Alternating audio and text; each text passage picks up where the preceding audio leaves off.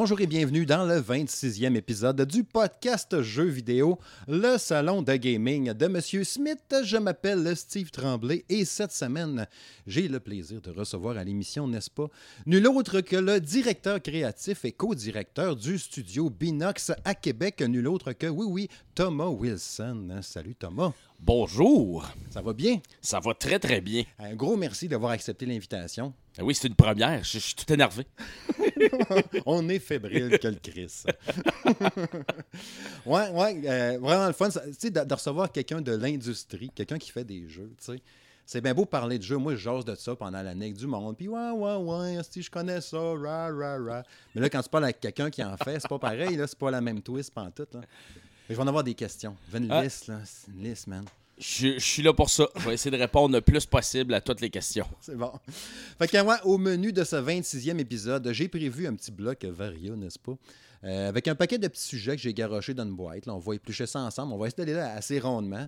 Euh, après ça, on va revenir sur la 23e cérémonie des DICE Awards qu'il y a eu la semaine passée. T'étais là, hein, je Yes, pense? oui, j'étais là Viva sur place. Las Vegas. Yes, exactement. Il faisait plus beau qu'ici, j'imagine. Un petit peu, mais j'ai été surpris de la température. Je pensais qu'il allait ouais? faire bien chaud, mais non.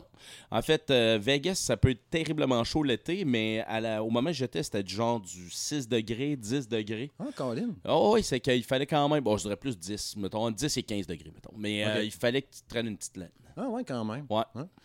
Fait que, euh, ouais, c'est ça, les Dice Awards. Puis après ça, ben, on va parler euh, du studio Binox, bien évidemment. hein.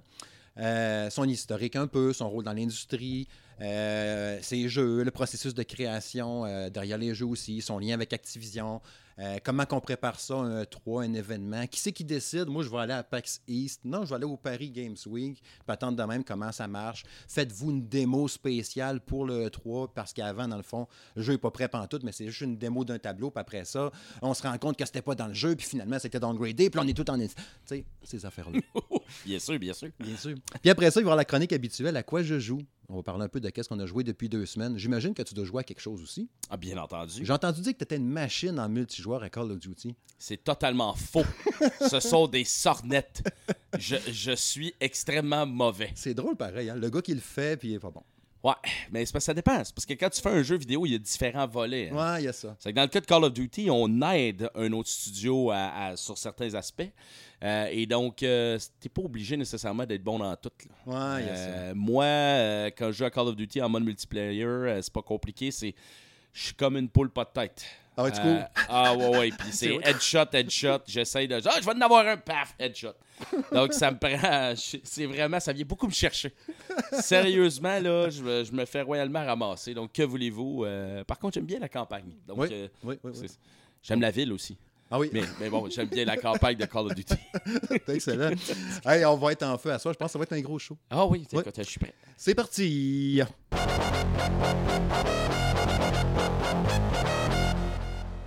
Ouais, c'est l'heure du bloc Varia. Hum, hum, il fait moins 28 degrés. Euh, le coronavirus, hein? Euh, ouais, je parle de ça, c'est bizarre. C'est pas une affaire de, santé ici. Non, pas en tout.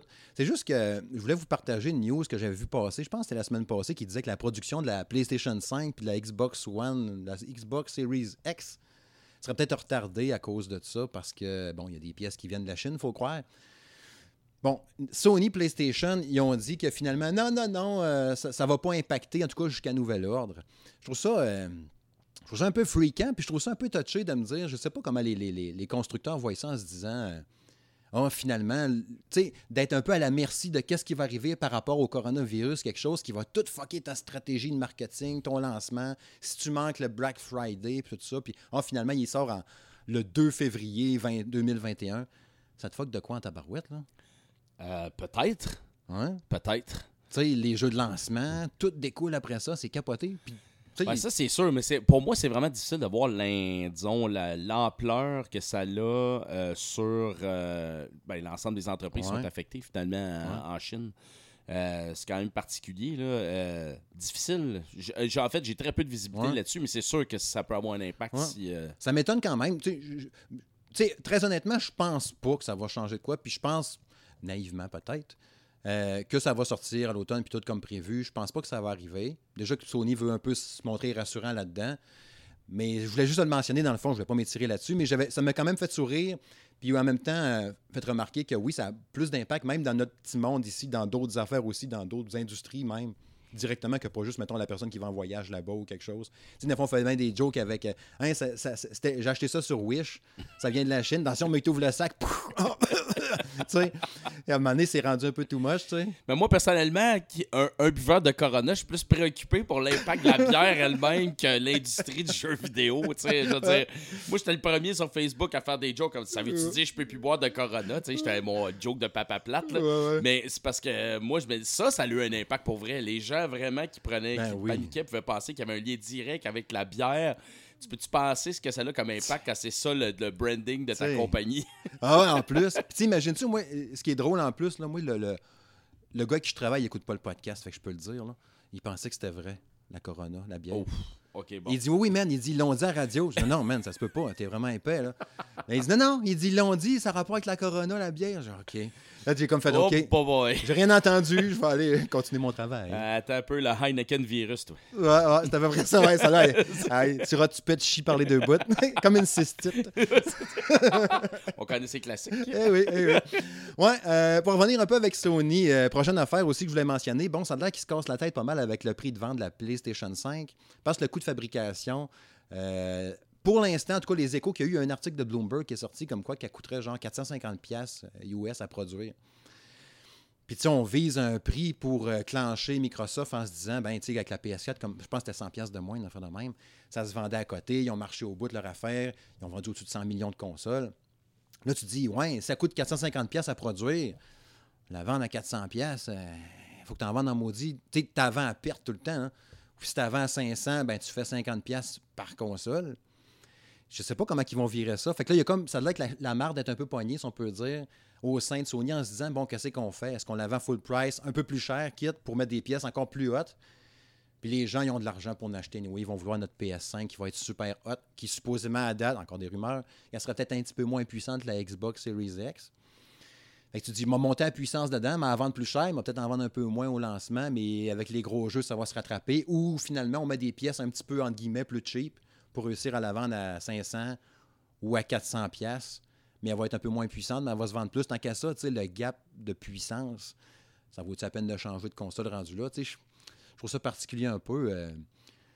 Toi, qu'est-ce que tu ferais? Tu dis-tu, mettons, je la vends full price, encore plus cher, avec des pièces plus hautes, puis le monde, ils l'achèteront? Ou ben tu dirais, ben je vais prendre une stratégie, peut-être la vendre un peu moins cher, en Hmm. vendre plus, mais moins puissant? Là, c'est sûr que là, je m'exprime en mon nom personnel. Mhm. Je m'exprime pas au nom de, de, de Binox ou même Ouais. d'Activision, mais euh, en fait, la plupart du temps, les, les, entre- les manufacturiers, quand ils sortent les consoles, c'est sûr qu'il va y avoir une guerre de, de- de prix. Il y a une course au moment que le jeu sort. Ouais.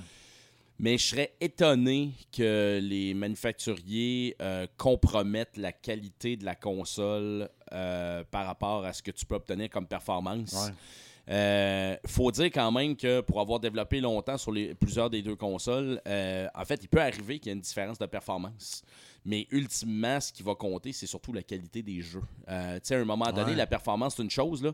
Exemple, sur PC, tu vas avoir vraiment tes, tes- tes fans finis qui vont absolument vouloir que la qualité soit dans le piton. Que, exemple, sur PC, tu as du uncapped frame rate, même Mhm. si en fait, tu peux déjà rouler à, à 60 FPS facile. Sur une console, en fait, souvent, ce qui va arriver, c'est que ça va être plus la qualité des produits parce que même comme développeur, ça peut arriver qu'on doit, on doive adapter le résultat de ce qu'on fait sur les deux consoles pour qu'il n'y ait pas l'air d'avoir un gagnant. Donc, c'est Ah, possible qu'on s'adapte, euh, dans le fond, à- au minimum, euh, mettons, au plus petit dénominateur pour euh, atteindre la qualité, pour être sûr que c'est fair pour tout le monde. C'est Ok. que moi, rendu là, j'ai tendance à penser que les consoles, ils vont tout simplement essayer de faire la meilleure console possible. Euh, puis habituellement, les prix sont toujours plus élevés quand ça sort. Puis il y a- une transition qui se fait parce que les gens la veulent. Ben, Euh, puis tu sais, tu deals avec. Déjà qu'au lancement, en plus, il disait que la PS5, il y aurait des exclusivités PS5 dessus, versus Xbox qui disait qu'il n'aurait pas pour l'instant au lancement pour essayer de garder les deux consoles ensemble en même temps, tu sais. Fait que déjà, tu as un facteur de plus qui te donne le goût d'aller vers la PS5 parce qu'avoir son exclusivité, fait que tu es peut-être prêt justement à payer le 100$ de plus pour dire je veux l'exclure, pas grave. Puis, C'est Parce- sûr qu'il va y avoir des exclusivités. faut c'est que tu aies une différence entre la PS4 Pro et la PS5 aussi. S'il y a juste une petite différence, quand il parlait du 8K versus 4K, tu étais comme euh, ça paraît-tu vraiment? Je le sais pas, tu sais. Mais souvent, ce qui arrive, c'est qu'il y a un écart, mais c'est pas au début qu'on voit le Ouais, plus c'est l'écart. C'est ça. C'est au fur et à mesure que les générations de consoles évoluent, au fur et à mesure que les développeurs se familiarisent avec la, la- comment maximiser, disons, la performance de la console, que là, d'un coup, tu commences à avoir des jeux qui, qui deviennent de plus en plus beaux, de plus en plus graphiquement performants. Mais ça, c'est pour ça que les jeux de première génération, oui, c'est cool, puis en fait, il va en avoir qui, qui Ouais, ouais. vont en jeter, là, mettons, mais ça prend un certain temps avant que tu vois vraiment le plein potentiel de la console Ah oui, qui est exploité. C'est sûr. Premiers deux ans, même quasiment. Tu sais, m'attends, mettons, Last of Us 2 qui va sûrement être super beau et écœurant, puis des- du Cyberpunk, puis des affaires de même, parce que justement, on est dans, dans la dernière run. Tu sais, God of War était magnifique, c'est ça. Gears 5, Absolument. puis. Absolument. Mais il faut dire qu'une des affaires auxquelles on assiste, moi, qui, qui est nouveau pour moi, dans le temps, quand tu avais PlayStation 1, Mhm. PlayStation 2, c'est tout ce que tu avais. Tu avais un écart de génération de consoles, puis ça finissait là. Ouais. Là, maintenant, c'est PS4 Pro, Ouais, c'est ça. Xbox One X. Puis là, dans le fond, c'est des, des- disons, des améliorations incrémentales qui font que, dans le fond, tu es vraiment capable, à l'intérieur de la, la génération, mettons, d'un PlayStation 4 Mhm. d'un Xbox One, de- d'améliorer la qualité de, de- de- graphique de, ta console. Ça fait que là, tu parles d'HDR. L'HDR, euh, support ray tracing, 4K, ça fait ce ça. genre de trucs-là. Ouais. C'est toutes des choses qui finissent par apparaître puis qui restent quand même greffées à la même console. Euh, donc, c'est sûr qu'en fait, tu vois des petites différences d'amélioration et de performance à travers la, la- à l'intérieur même de la, de la même génération Mhm. de consoles. là. Mais est-ce que ça fait que ça veut dire que finalement, mettons, on prend un Call of Duty Modern Warfare, il, il tombe, mettons, parce qu'il parlait beaucoup de rétrocompatibilité, je pense que Ouais. c'est quasiment quelque chose d'acquis. Ça pourrait-tu juste simplement, vu que c'est comme des. des tu sais, il n'y a pas le gros gap technique comme avant, fait que ça pourrait être, entre guillemets, simplement l'application d'une mise à jour, quelque chose qui fait que là, hop, là, tu peux jouer sa PS5 avec un rendu de plus, avec un quelque chose de plus. Fait que tous les jeux sont rendus portables parce que c'est pas vraiment un gros gap comme avant. Je sais pas si tu comprends Ben, ce que je veux ben dire. oui, ben, il pourrait avoir de la rétrocompatibilité, mais en fait, le simple upscale, là, c'est, à mon sens, c'est pas un move qui est gagnant. C'est rare que tu vas voir un jeu simplement dire bon, ben, tu sais, voilà, tu es capable de le, de le runner sur la console sans qu'il y ait vraiment d'amélioration significative. Mhm. Ça, personnellement, je pense que c'est un petit peu trop cheap. Euh, à moins vraiment que le jeu sorte à un moment tellement rapproché entre la fin d'une génération puis le début de l'autre que, exemple, peut-être qu'il y aurait des compromis sans qu'on le voit qui soient faits sur la qualité réelle atteinte. Parce qu'il y a des réalités de développement. là. Si, Mhm. mettons, tu fais un jeu qui va sortir sur plusieurs consoles, tu dois déterminer c'est quoi ta console de développement de choix. Comme le prochain Call of Duty qui va sortir cet automne, genre. Bon, mettons. Ça fait que là, si tu décides, exemple, de- moi, là, je reparle dans le temps, quand on faisait un jeu sur cinq plateformes, euh, mettons, tu avais PlayStation 2, Xbox 360, tu avais la, la- la Wii, Mhm. après ça, tu avais PC. Il fallait que tu détermines c'était sur quoi ton développement principal Ouais, et ouais. t'adaptais le reste euh, aux autres jeux. Donc, un exemple flagrant, puis là, j'en monte très loin. Ouais. Un des premiers jeux sur lesquels on travaillait, qui était Monsters vs. Aliens, Mhm. le- la console de développement de prédilection, c'était la Wii. Parce que c'était le jeu sur lequel on mettait l'emphase au niveau du- du- des mécaniques de jeu. Ouais. Sauf qu'on le faisait aussi pour 360 puis PlayStation 2. Mais ce que ça fait, c'est qu'à ce moment-là, on avait un upscale, c'est le terme qu'on emploie. On, Ok. on, on- on pimpait, am- on améliorait les graphiques. Sauf que l'inverse pourrait être aussi vrai d'un jeu où tu dis ma console de choix, c'est la console la plus performante.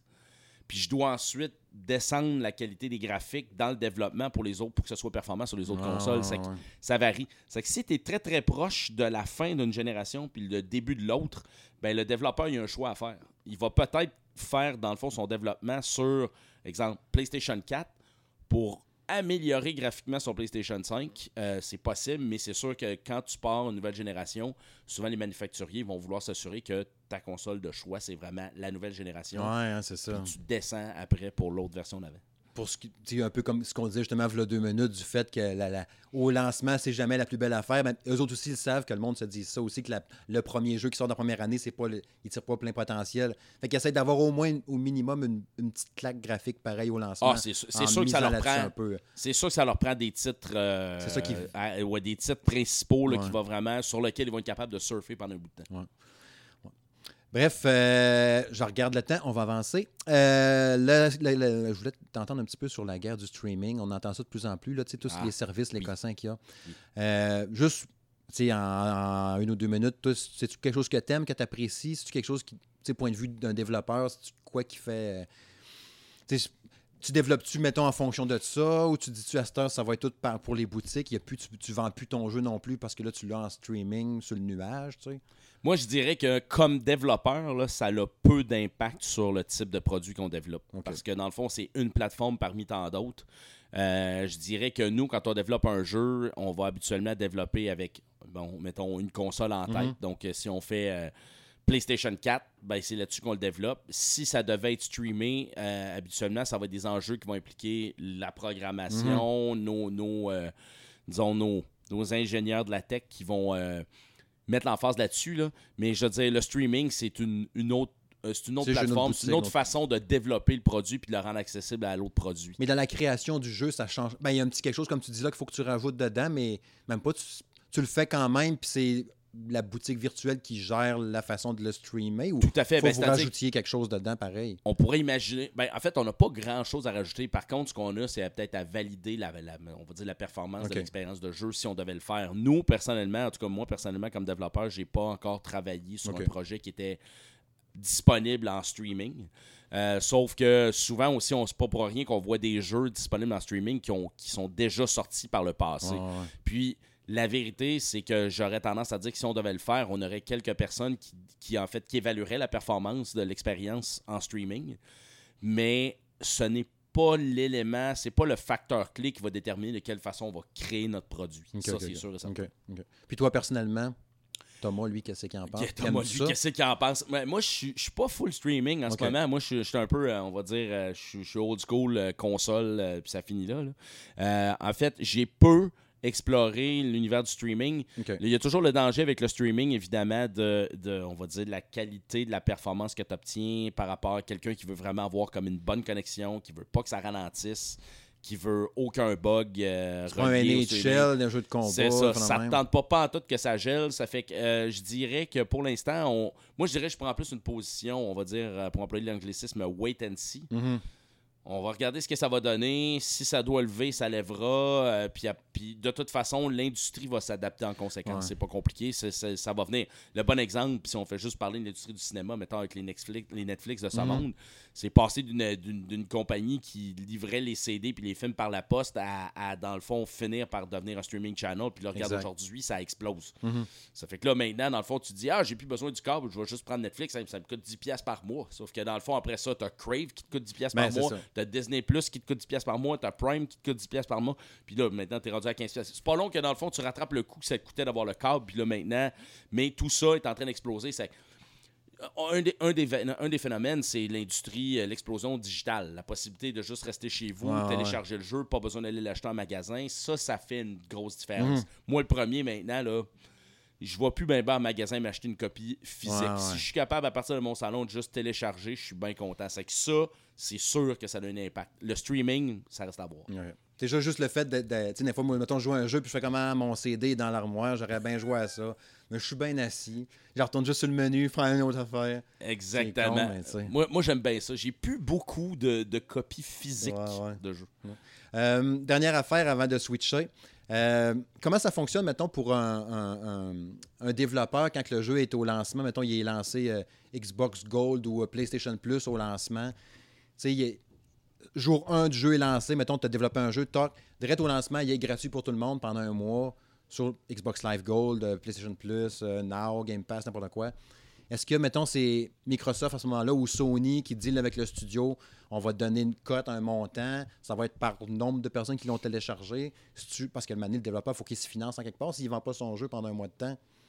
Tu sais, un peu comment ça peut fonctionner dans ce J'ai sens-là? absolument aucune idée. Sauf que je te dirais que mon expérience personnelle, c'est que les jeux PlayStation Plus, à moins peut-être que ce soit un deal avec un studio indépendant pour faire mousser l'intérêt du jeu. Ben, c'est beaucoup de l'indé là-dessus. C'est ça, parce souvent. que la plupart du temps, des, des, des jeux AAA comme sur lesquels nous on travaille, je dire, j'ai jamais vu ça que le jeu soit déjà disponible sur PlayStation Plus.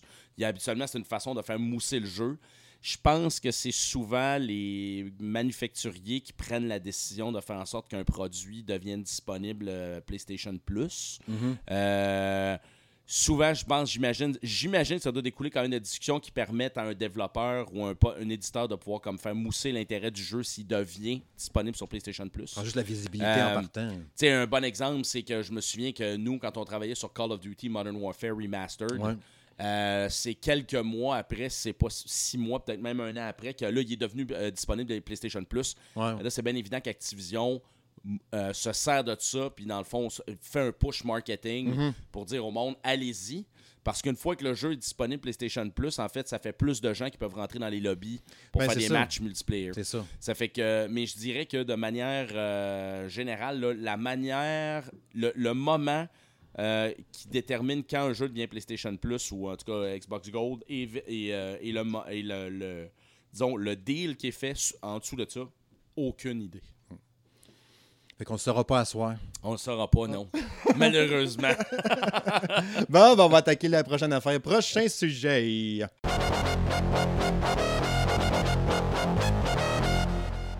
Oh oui, les Dice Awards, n'est-ce pas? La 23e cérémo- cérémonie, dis-je, qui se tenait à Viva Las Vegas la semaine passée. Euh, c'est fait par l'Academy of Interactive Arts and Science. Ces gens-là, euh, qui choisissent les jeux, un paquet, de, catégories, les nominations, les gagnants, les patentes. Euh, bon, loin de moi l'idée de vous nommer toute la liste des gagnants, les nommer, puis tout ça. Ça me tente pas pantoute. Je voulais juste revenir sur quelques catégories, puis euh, votre présence là-bas. Bien sûr. Euh, bon, le jeu de l'année, euh, j'en ai sorti 5-6 là. En tout cas, bref. Untitled Goose Game, OK? C'était bien bon, là. Je l'ai aimé, le jeu. Là. Je me souviens plus de la note que j'ai donnée. Je l'ai testé cette année, puis tout. Il était contre Control, Death Stranding, Disco Elysium, puis Outer Wild. Wilds? Puis c'est Untitled Goose Game qui a gagné, jeu de l'année. Euh, T'avais-tu essayé ça?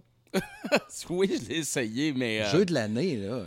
Ouais, ben c'est un peu particulier. Je, je vais même m'avancer plus rapidement parce que je suis sûr que tu aurais posé la question. Mhm. Euh, J'ai trouvé ça particulier, les Dice Awards. OK. Euh, simplement parce que pour avoir participé à d'autres événements où il y a des prix qui peuvent être euh, gagnés, euh, j'ai constaté, disons, peut-être l'impact du fait que ce soit la communauté de l'industrie qui vote. Donc, on ne parle pas. Là, à ce moment-là, contrairement, mettons, aux Game Awards, Mhm. où il y a euh, un jury avec quand même une petite participation de, de la communauté qui peut voter. Ouais. Là, dans ce cas-ci, dans le fond, c'est laisser libre recours aux, aux gens de l'industrie qui votent. Parce que dans le fond, l'Académie euh, of Interactive Arts and Sciences, là, c'est à peu près c'est tous ceux qui font partie de l'industrie. J'en fais partie. Donc, c'est un peu laissé à- à- au vote populaire dans l'industrie. Donc, c'est un peu comme si tu participes à l'émission La Voix, puis dans le fond, il y a un petit gars qui vient du bas du fleuve, puis euh, toute la communauté au grand complet l'aime bien gros. Ils vont tous voter en masse. Ça peut faire une différence.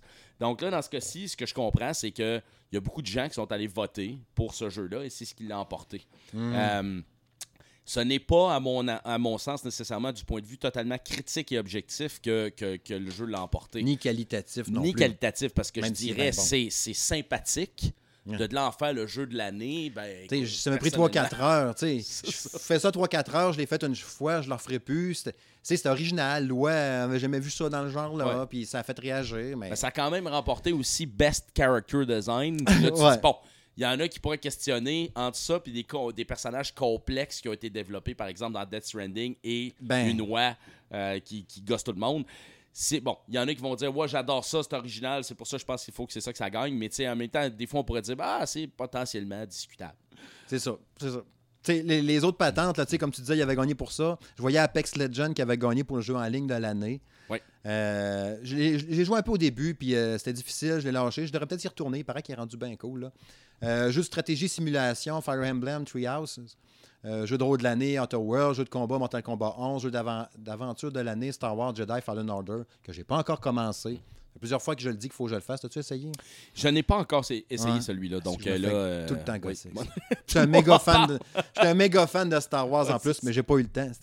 Jeu d'action de l'année Control, réalisation, ré- réalisation technique exceptionnelle avec Death Stranding. Réalisation ouais, exceptionnelle pour un personnage dans Title Goose Game. Il avait gagné pour ça, puis il y avait une autre patente aussi euh, euh, pour un jeu indépendant. Ouais, réalisation exceptionnelle pour un jeu indépendant, Oui. puis réalisation exceptionnelle pour un personnage. Exact. Capoté. Puis, euh, ouais, euh, puis le jeu de course de l'année, Mario Kart Tour Ouais. devant, devant Crash Team Racing Nitro Fuel, puis devant Dirt Rally 2.0, F1 2019, puis Trials Rising. Comment qu'on se sent? Ouais. C'est ma prochaine question. Ben, écoute, on est déçus. Euh, c'est sûr que j'ai trouvé ce choix-là particulier, puis c'est un peu pour revenir à l'idée du vote, on va dire, Ouais, populaire. ouais, là. Euh, clairement, on se demandait un peu d'où ça sortait parce qu'on a participé à. On a, on a eu l'occasion d'être no- nominé dans plusieurs catégories de jeux et on a remporté plusieurs prix, euh, soit À sur IGN, Game Game Awards, euh, euh, Brazilian Awards, euh, Game Critics. bon, il y en a eu plusieurs. Mhm. Puis en fait, ce qui arrive, c'est que jamais je n'avais vu à travers toutes les, les nominations Mario Kart Tour. Il faut quand même dire que la particularité de Mario Kart Tour, c'est que c'est un jeu mobile et ce n'est pas un. C'est un idle racing game. Donc, en fait, c'est tu ne, tu ne pilotes pas comme tel, typiquement Mhm. comme dans un jeu de course. Et le jeu n'a pas été très bien coté Non. et n'a pas été bien accueilli par la communauté Non. de fans. Donc, euh, Déjà, l'aspect monétisation dedans, de payer, puis ça Exact, aussi. mais de toute façon, quand on considère que, mettons, sur Metacritic, le jeu avait 59, je veux dire, clairement, ce n'était pas le meilleur jeu de course de l'année. Euh, J'aurais aimé quasiment mieux voir euh, Team Sonic Racing là-dedans, qui était sorti en même temps Ouais. que nous autres, qui a disparu de la carte, mais mon point était que j'ai été déçu. C'est sûr, on s'est un peu regardé en faisant Ah, OK. Euh, J'aurais aimé être ici avec, euh, en disant Hey, on a gagné, Ouais. on a quand même été en nomination, ce qui est quand même très, Ben, exact. très bien. Exact. Mais euh, c'est un peu le propre de, de ces prix-là. C'est ça qui n'est pas évident. Moi, j'étais entouré de collègues de travail chez Activision. Euh, on avait 10 nominations au total si on inclut Crash Team Racing, euh, Call of Duty Modern Warfare. Ouais, pour le euh, multijoueur de l'année Sekiro. euh, en ligne ça. Donc, tout ça mis ensemble, puis on est sorti avec zéro. Ouais. Donc, c'est des choses qui peuvent arriver. Sekiro, Stifi, ça a été acclamé par tellement, de monde en ben, plus. regardez, Sekiro a gagné jeu de l'année au Game Awards. Ouais. Donc, en fait, c'est très. en fait, je voyais beaucoup de, de- de regards échangés quand les prix étaient annoncés. Ah ouais. Je sentais que les gens autour de la table, puis pas juste notre table, là, se Mhm. regardaient en disant Ah, inattendu. euh.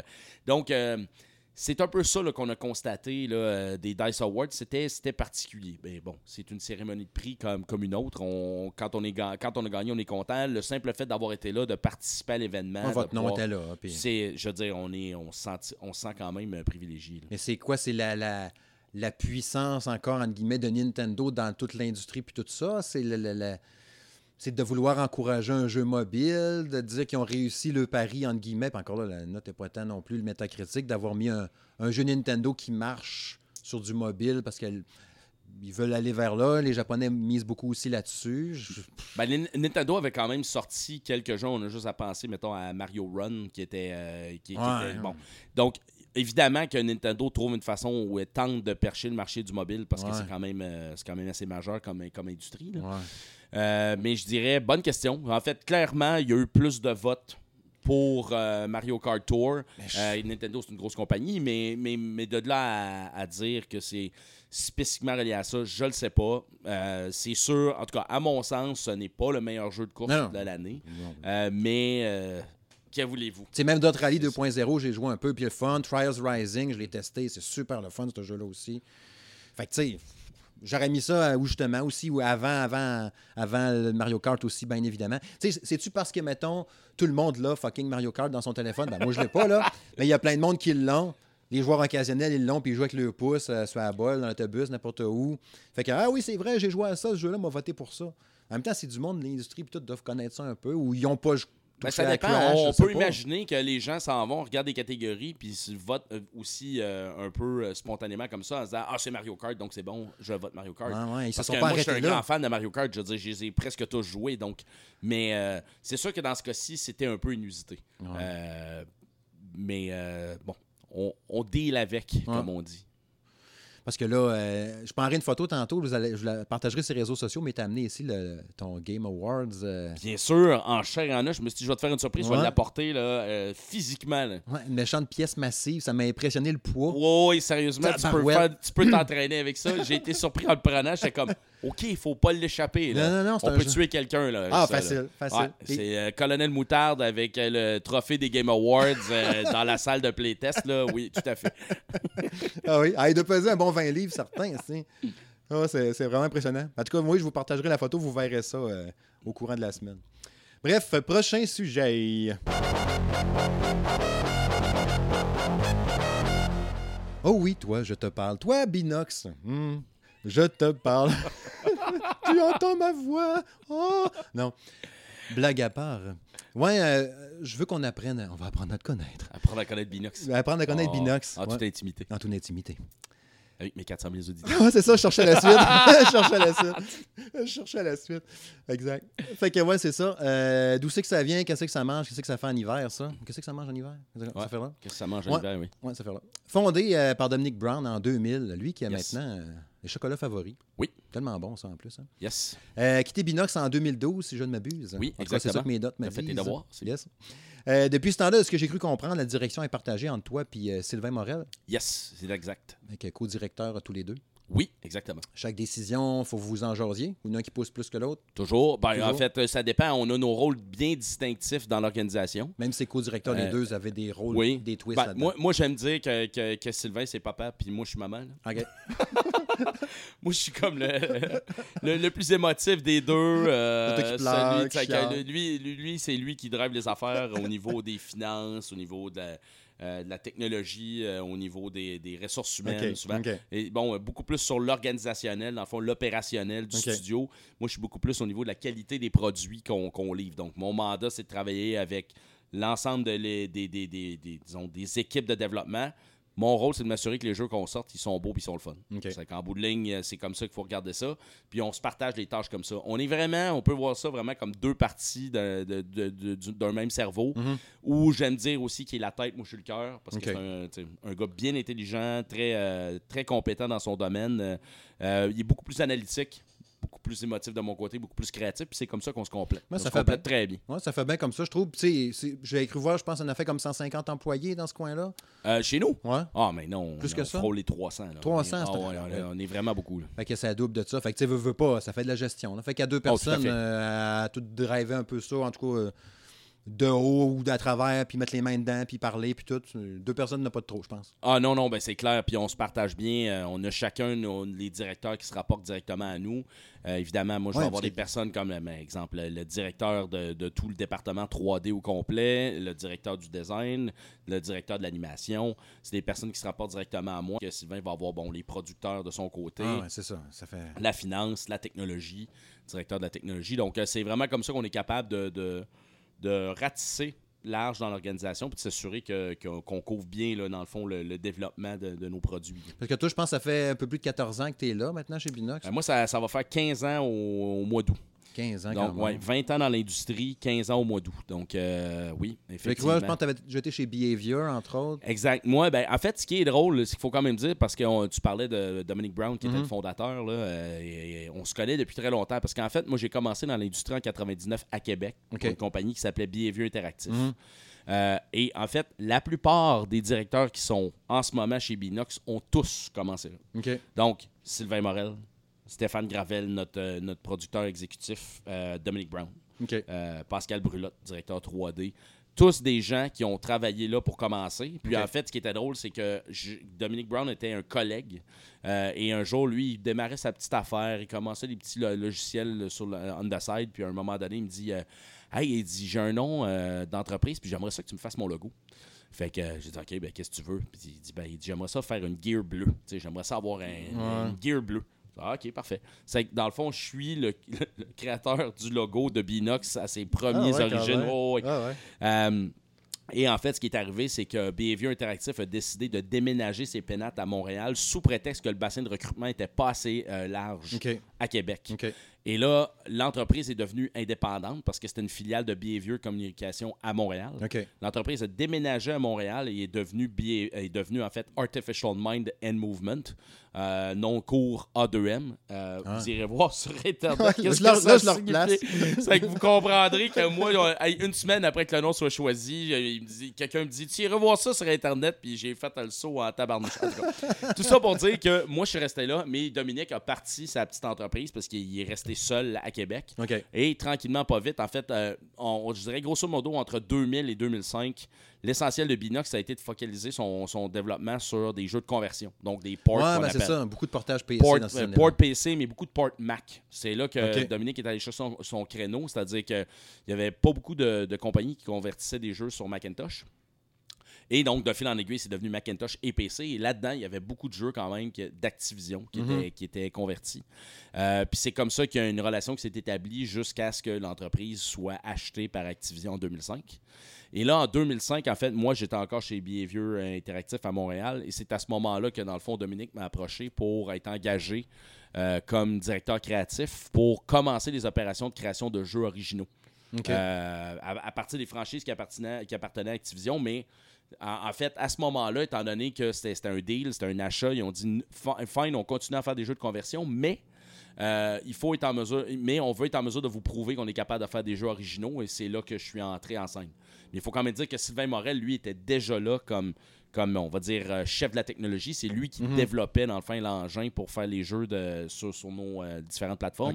Donc, lui était déjà en place. En fait, Sylvain Morel, Pa- euh, Pascal Brulotte, qui est le directeur 3D, et Dominic Brown étaient les membres fondateurs de Binox. Mais quand tu parles de, de- excuse-moi de te couper, quand Oui. tu parles de création originale, tu parles d'une idée qui part de Binox, mais qui n'est pas de Activision qui t'appelle le matin et dit Hey, euh, je pensais à ça, tu pourrais peut-être faire cette année un jeu de telle affaire. En fait, c'est justement le deuxième. C'est-à-dire que c'était pas nécessairement de faire de quoi qu'on inventait de zéro, mais en Ok. fait, travailler à partir d'un produit et d'une franchise qu'Activision posséderait. Euh, mais ça, il en demeure pas moins que même si tu dis, OK, exemple, euh, bon, ben j'ai Tony Hawk, qu'est-ce que tu me ferais avec ça? Ben en fait, il faut quand même partir de zéro. Il faut établir une base, il Mhm. faut commencer à définir ce que c'est. Puis c'est là le mandat d'un directeur créatif, c'est la page blanche. C'est qu'est-ce qu'on fait?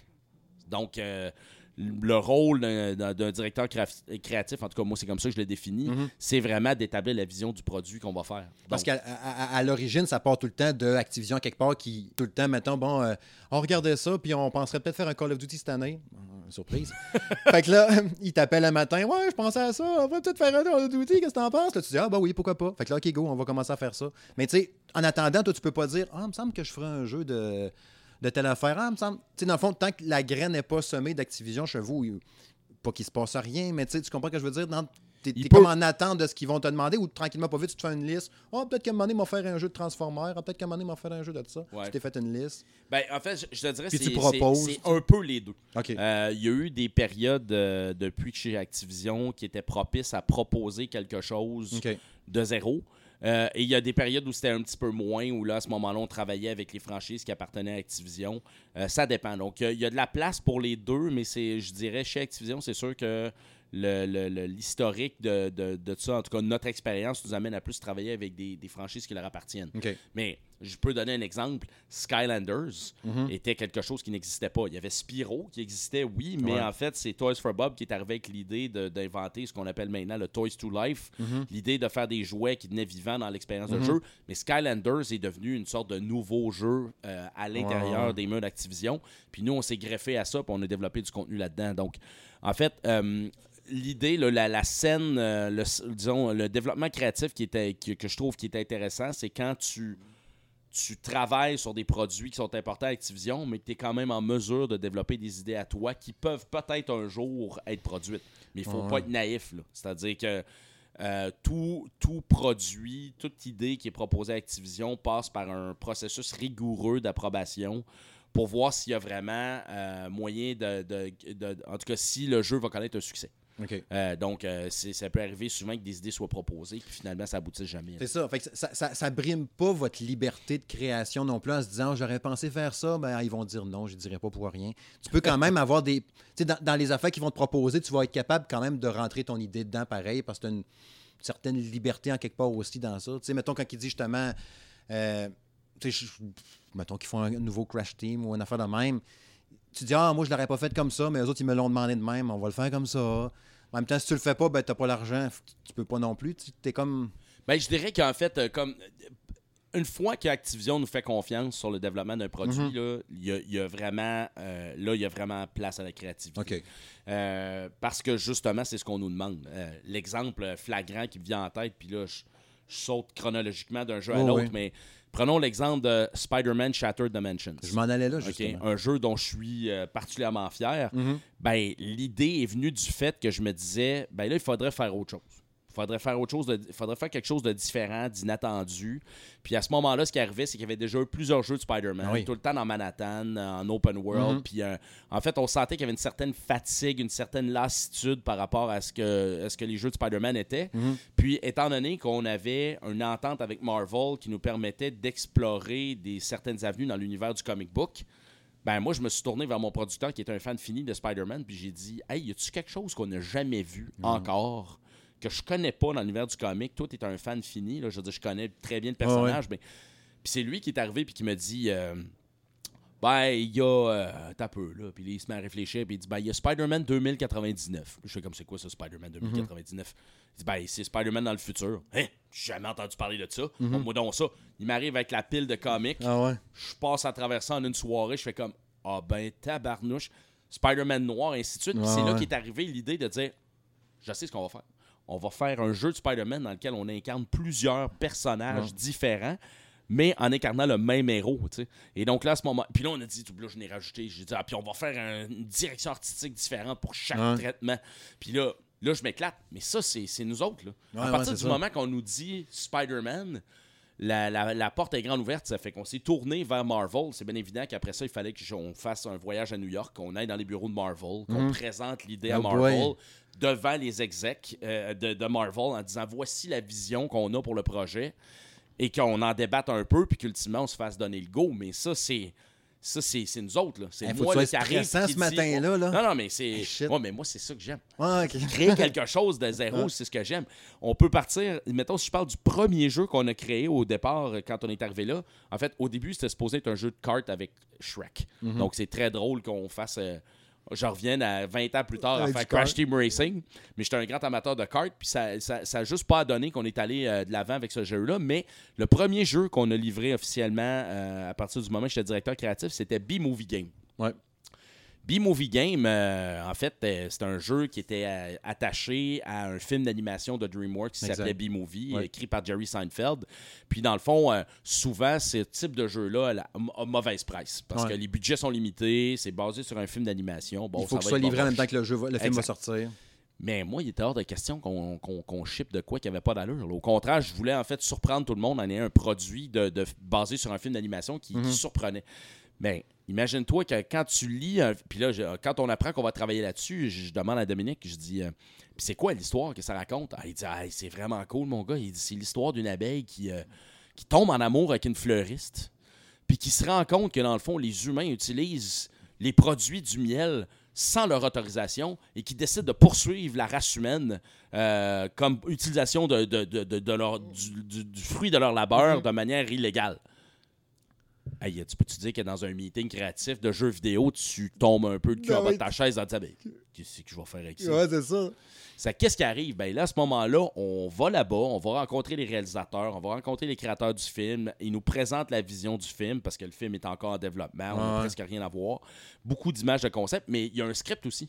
Ben là, notre mandat à nous, c'est de, de passer à travers le script. Puis là, ben moi, mon rôle, c'était de commencer à prendre des notes puis d'isoler les éléments du film qui pouvaient bien se prêter Ouais, en jeu vidéo. Puis euh, c'est là que, la c'est là que le, le cerveau, la création embarque parce que tu te dis, ben, qu'est-ce que tu veux que je fasse avec un jeu d'abeilles? Ben là, les idées pondent, puis là, d'un coup, tu arrives, puis là, tu as toutes sortes d'idées à gauche, à droite qui te permettent de définir le produit. Mais ça, on est parti avec la contrainte d'une franchise. Mais après ça, là, sky is the limit.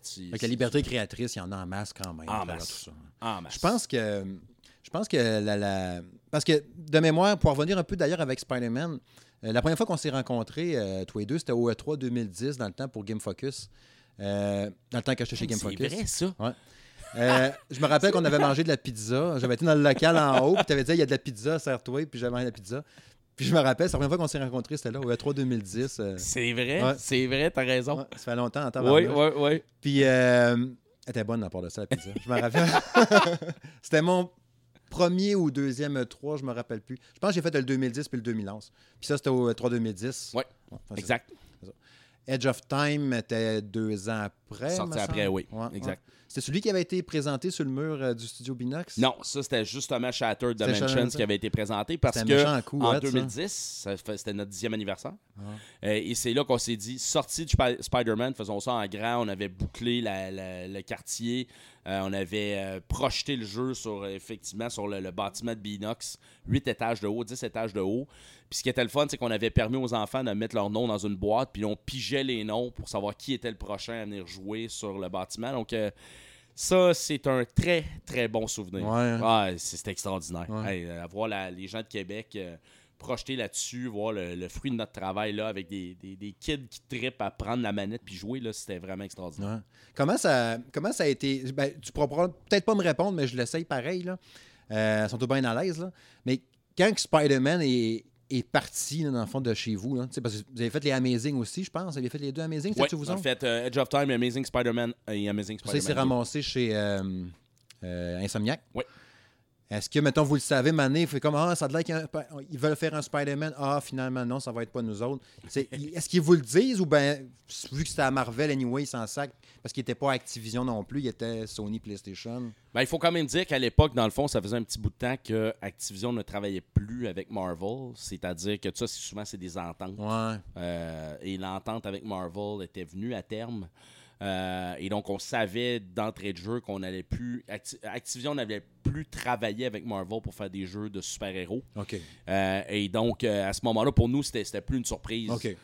Spider-Man étant un personnage quand même relativement populaire, là, c'était normal d'entendre parler qu'un autre studio allait euh, un jour peut-être faire quelque chose avec. Puis vous n'aviez fait déjà pas mal pareil du Spider-Man. Les Exact. Amazing étaient bons aussi. Puis c'était comme un peu un retour justement dans la base de Spider-Man aussi. Oui, ben, plus quand on- classique un peu. Quand on a fait Amazing Spider-Man, en fait, le, le- le- il y avait une demande de retourner à Manhattan, de revenir à l'open world. C'est notre premier open world, mais il faut quand même dire que ça vient avec son lot de, de- de défis là, de faire un open Je world. l'avais aimé, moi, les Amazing, je les avais trouvés bons. Ouais, Ben, bon. ben, tant mieux, tant Ouais. mieux. Mais c'est sûr que personnellement, en fait, là, je raconte vraiment une anecdote très, ou en tout cas une- une- un truc très personnel, Mhm. c'est que ce qui est plus difficile comme créateur, c'est quand tu regardes les, mettons, les gens qui critiquent l'expérience de jeu qu'on avait fait Ouais. avec un certain budget, un certain temps de développement. Il y a beaucoup de contraintes qui venaient euh, dans le développement de ces produits-là, euh, qui n'ont pas été des contraintes imposées à Insomniac. Parce que là, on parle d'un studio euh, de premier plan qui travaille exclusivement pour Sony et donc une exclusivement pour la PlayStation 4.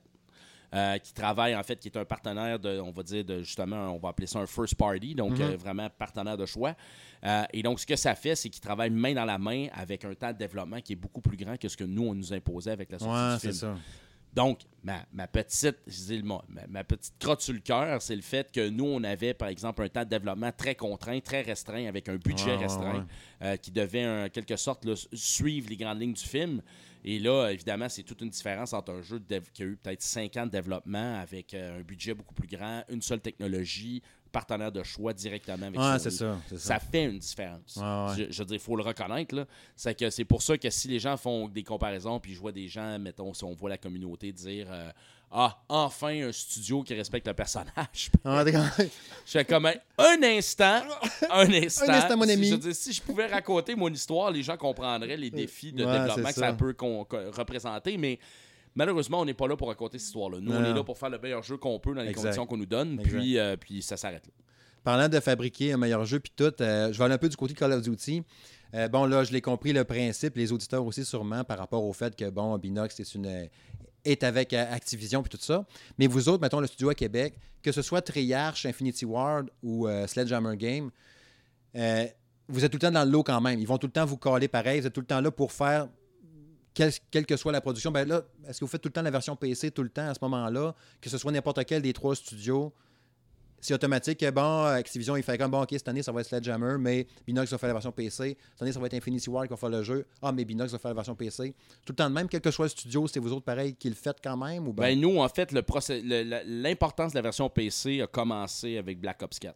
OK. Euh, et c'est à ce moment-là qu'on a, en fait, c'est, on a proposé, parce qu'il y avait une volonté chez Activision de, de redorer, disons, le blason de- des jeux PC, Mhm.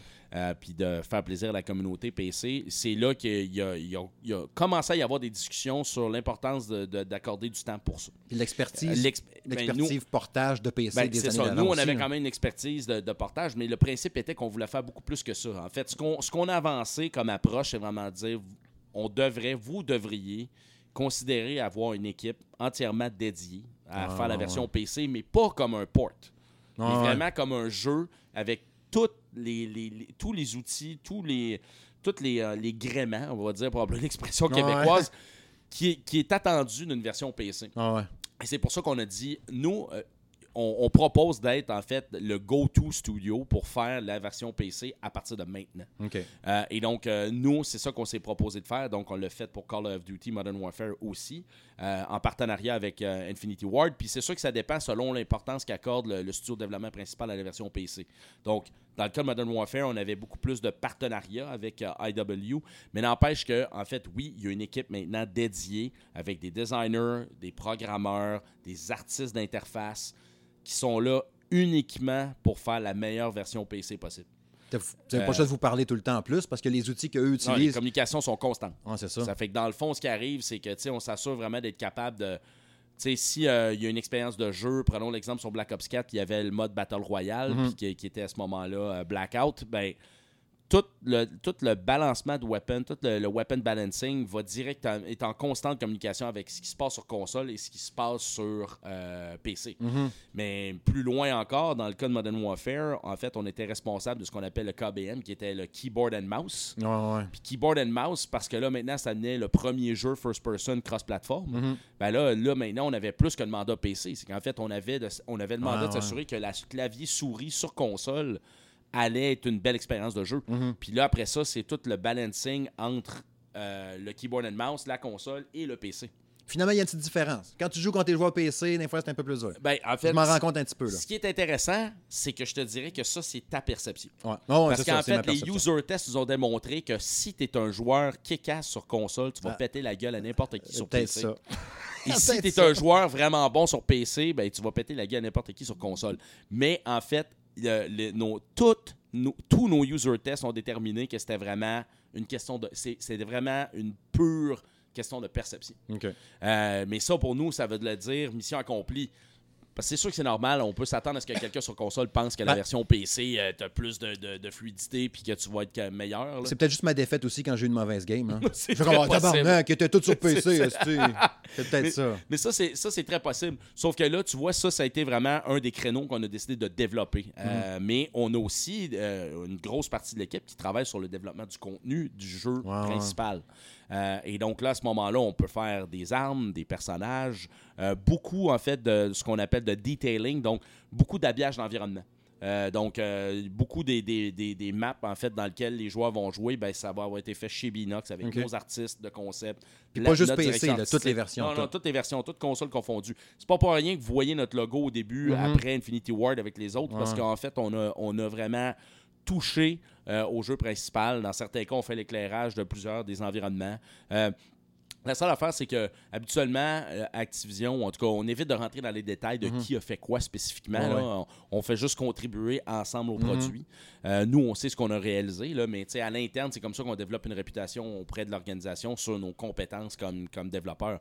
Puis maintenant, en fait, une- un des phénomènes qui devient de plus en plus euh, populaire, c'est le e-sports. Ouais. Mais là, maintenant, on a une équipe dédiée à Binox qui travaille exclusivement, en fait, c'est l'équipe est à Québec, qui travaille sur le e-sports de la Call of Duty World League. Et donc, on a une équipe entièrement dédiée à faire en sorte que ça devienne un sport qui est encore plus facile à regarder. Donc, on travaille, on, on regarde souvent la- les interfaces, le- le- le communica- les, les outils de communication qui sont donnés aux, euh, aux animateurs, aux codecasters pour être capable de faire en sorte que ça devienne super clair. Ouais. Tout ça, c'est à Québec que ça se passe. Ben, C'est quand même intéressant. Ben oui, parce que c'est un ben rayonnement oui. international. Mais tu sais, il y a eu tellement d'affaires qui ont été bien pensées, je trouve, dans le jeu-là. Déjà, le fait de- du, du cross-platform, Mhm. j'espère que ça va rester pour la suite. C'est une maudite bonne affaire. Puis, tu sais, le, fait d'avoir du contenu gratuit tout le temps qui sort des nouvelles maps. Tu sais, la nouvelle carte, là, qui est, je sais pas si c'est vous autres qui l'avez faite, qui ressemble à un gros Costco, là. C'est quel fun, cette carte-là. Des, des rangées de plans, des 2 par 4 des poches de moulées, toutes sortes d'affaires. Elle est fun en tabarnouche. Mais il y a plein. Il y a, Ouais, a peut-être touché. il y a- ouais. Mhm. Elle est vraiment cool, celle-là. C'est vraiment un gros Costco. Puis, euh, c'est ça, il y a plein de bonnes idées dans ce jeu-là qui ont été apportées. Puis, tu sais, juste le fait justement d'avoir du, du cross-platform, ben, pour le matchmaking, t'attends jamais. Je trouve que l'équilibrage des, des, des, des calibres des joueurs, tout ça, je trouve que ça a du sens. Il y a bien des années, puis je t'avais dit quand on s'était rencontrés cet automne au salon du jeu et du jouet. D'ailleurs, il faut que tu nous reparles tantôt de tes jeux de société. Euh, C'était sûr. censé sortir un troisième, là, je sais pas si c'est fait. Ah, ou- le troisième est fini. Je suis en, quatre- je suis en train de travailler un quatrième. là. Tabarnak. Oh, oh, il s'arrête pas. Fait que, ouais, c'est ça. Fait que, ouais, c'est ça. Ce jeu-là, il, il- il, euh, il marche super bien. Puis pour le matchmaking, puis pour tout ça, le, le- le- tu parlais tantôt par rapport de l'aspect e-sport aussi. Tu fais un match, tu sais, comme là, en fin de semaine, genre Twitch, un peu de temps en temps. Je pense que c'est le jeu qui roule le plus souvent ici, Call of Duty Modern Warfare, depuis qu'on a le jeu. C'est pour moi qui joue, c'est mon ado de 16 ans, là, qui est une machine, OK, on s'entend. C'est moi qui joue, c'est moi Ben, qui est c'est bon. ça, il Twitch mon bar. fait que quand vous voyez, mettons, un gars là, sur mon Twitch là, qui joue à mitraillette, qui court avec un gun normal, ça c'est moi, avec un lance-roquette. Puis quand il y a un gars qui court avec juste un fusil, le one balle, une balle, un genre de carabine de chasse, là, c'est mon gars qui joue. Il fait des. Il est vraiment puissant, OK? Ah oui. Puis là, il jouait mané, OK, en cyberattaque. En cyberattaque en mode hardcore. Tu sais, fait que c'est 5 contre 5 ou 6 contre 6, tu meurs, c'est fini. Là. Mais c'est spectaculaire en tabarouette. Ben oui. là. faut que ça se rende à l'équipe qui a gagné, qui a fait 5 victoires, il gagne. tu sais, puis C'est clair. s'il menait 2-0, c'est venu 2-2, 4-4. Tu sais, justement, ça se. Tu sais, mettons comme là, les- les- les- toutes les compétitions d'e-sport et tout ça, c'est des affaires super le fun à regarder. Ouais. C'est excitant, c'est stressant, comment ça va virer. Puis le jeu, justement, qui roule super bien comme ça. Tu sais, le, seul reproche que j'entends à chaque fois, je pense, qui revient tout le temps, c'est les maudits campeurs. Mais rendu là, qu'est-ce que tu veux faire? J'imagine que. sais, je faire dirais apparaître un logo dans- dessus. Ben, les campeurs, ça va toujours exister, mais la vérité, c'est que dans l'univers professionnel, surtout l'univers du e-sport, un campeur, ne- ça n'a aucun rapport. là. Il, ne Ouais. survivra, il ne survivra pas. Je veux dire, euh, ça peut paraître très glamour de voir un jeune de 16 ans là, euh, gagner des salaires Ouais. en- ou gagner des, des- des gros montants en étant un joueur de, de, de- de vidé- un joueur de jeux vidéo professionnel. Ouais, ouais. Mais la vérité, c'est parce qu'ils sont vraiment, mais vraiment au-dessus de la norme. Ils ont des réflexes de feu. c'est des réflexes, c'est ça. Hmm. C'est un autre univers. Puis en fait, nous, le mandat, ben, ce que je trouve qui est intéressant, surtout là, dans la période dans laquelle on vit, c'est que là, maintenant, il y a vraiment une volonté de démocratiser euh, le, le jeu vidéo, entre autres comme sport que tu peux regarder Exact. euh, à la maison, en faire une habitude. Et c'est pour ça qu'il y a beaucoup de travail qui est fait dans l'optique de rendre la lisibilité, comprendre c'est quoi qui se passe, Ouais, euh, exact. donner les outils aux consommateurs qui regardent le jeu puis qui comprennent un peu, là, qui gagne, c'est quoi ce mode-là, quel joueur je regarde? Mhm. Euh, donc, il y a énormément d'améliorations qui sont, qui sont faites euh, dans les dernières années, là, justement, à, à commencer par juste donner la couleur aux éléments de menu à l'équipe que tu es en train de regarder, à highlighter le joueur qui est en question, R- maintenant vrai- mettre les vraies images, les vraies photos Mhm. des, des joueurs en question euh, avec leur nickname. Euh, on est même rendu à mettre... euh, en fait, on met même en first person, dans, en first person view, qu'on appelle le- quand on voit nos, les mains du joueur, Ouais. on voit la montre au logo de, l'équipe contre qui il joue. C'est toutes sortes de détails comme Ouais. ça qui se rajoutent au fur et à mesure pour faire en sorte que quelqu'un va, avec le temps, euh, dire Mon Dieu, mais c'est donc bien cool à regarder Ouais. comme sport, ça. Ouais. Ça fait que, mais ça, ça se fait progressivement. Mm. Parce que même des fois, je dis Voyons, tabarnouche, ça va vite en. Ah, c'est ça. Ouais. Tu sais, quand je parle souvent, il y, y a un affaire que je parle souvent dans, dans, dans les podcasts, puis depuis que je suis l'industrie du jeu vidéo, puis tout ça, le rapport qualité-quantité-prix, tu sais. Mais ce Call of Duty-là, puis Crash Team Racing, justement, Nitro Fuel, c'est deux parfaits exemples de ça. là. Tu la jettes, puis avec tout le stock qui se rajoute tout le temps gratuitement, tu sais, tu prends un Crash Team avec les grands prix, Ouais. des nouveaux circuits qui sont vraiment hot, qui sont super Merci, belles, les maps, c'est qui sont hot? J'en revenais pas, ça fait un bout que je l'avais pas lancé, j'ai rejoué, mettons, peut-être deux, trois semaines. J'ai fait, hey shit, as-tu vu ça, toi? Puis là, on faisait la course genre Halloween un peu, Ouais, elle de ouais. Noël. Elle d'Halloween avec les gros citrouilles qui tombent. tout. C'est spectaculaire. Puis j'ai trouvé ça super beau. J'ai dit, Chris, puis mon Xbox, c'est ça. Excusez pour le sac. Carlis. Mon Xbox, c'est un Xbox standard, OK? Puis je trouve le jeu super beau pareil, là. vraiment nice. Ouais. Puis il roule bien. Puis un coup que tu as pogné à twist, tu sais, euh, le- du, du concept de, les, les trois coups pour accélérer Ouais. vite. Là. Quand tu as pogné à twist, là, quand ça faisait un bout que tu n'as pas joué, tu rejoues. Puis c'est comme, ah oui, c'est vrai, c'est le même, ça marche. Mhm. C'est tellement grisant, puis un tour parfait, c'est super le fun. C'est pour ça là, aussi le, le prix, justement, le Game Award. Mais c'est ça, des rapports qualité, quantité, prix. Tu achètes un jeu comme ça, tu peux jouer à ça pendant un an, deux ans, le temps que tu veux, tu ne tanneras pas. Call of Duty, cette année, Ouais. d'avoir fait ça comme ça, cross-platform, avec plein de contenu. Tu le jettes une fois. Des fois, c'était ça, là. Tu- je ne vais pas acheter le DLC, euh, ça ne me tente pas de payer le Ouais. montant, mais là, tu segmentes ta communauté parce que tu ne l'as pas acheté. Mais tout ça, ça fait partie des stratégies pour euh, s'assurer qu'il y a un maximum de personnes Ouais. qui puissent apprécier le jeu puis euh, vraiment vivre une belle expérience parce que euh, avant, effectivement, c'était com- c'était compartimenté dans Ouais. des DLC. Euh, puis nous, clairement, au départ, quand on a travaillé sur Crash Team Racing, il faut dire que nous autres, on, on venait de. euh, on était tout de suite après le Insane Trilogy, Mhm. qui étaient les trois premiers jeux de Crash euh, Bandicoot qui avaient été remasterisés. Ouais, Ensuite, il y avait euh, Spyro Reignited Trilogy. Mais là, nous, on est arrivé, puis là, on a fait Crash Team Racing. Puis Crash Team Racing, il suffisait pas simplement de dire on va remasteriser euh, Crash Team Racing plus euh, Crash Nitro Kart plus euh, Crash Tag Team Racing Mhm. parce que la nostalgie des deux, des deux jeux qui avaient suivi après n'était pas du tout la même. Ce que les gens se souvenaient, c'était Crash Team Racing. Ouais. C'est que nous, très tôt dans le processus, on dit qu'est-ce qu'on fait avec ça? Bon, On s'est dit on va prendre tout le contenu des, bonnes, des nouveaux personnages, des nouveaux carts, puis des nouvelles tracks de Crash Nitro Kart, mais on va les adapter à Crash Team Racing parce que c'est ça que le monde se veut. Mhm. Ouais. En fait, c'est ça que le monde se souvient. Là, à partir de là, on se dit, bon, ben cool, ça vient de bonifier l'offre de départ. Ah Donc, l'adventure mode, le, le mode campagne, après ça, tu as des nouvelles pistes qui se rajoutent, des nouvelles arènes. On va prendre tous les modes de, de- de combat de Nitro Kart, on va les réadapter euh, aux, aux- aux arènes de Crash Team Racing à l'époque, puisqu'il y avait juste un seul mode de jeu. Donc, ça, c'est le genre d'affaires qu'on commence à faire. Puis là, après ça, on se dit, mais là, une minute, là, quand le jeu va sortir, il ne faut pas arrêter là. là. Ah.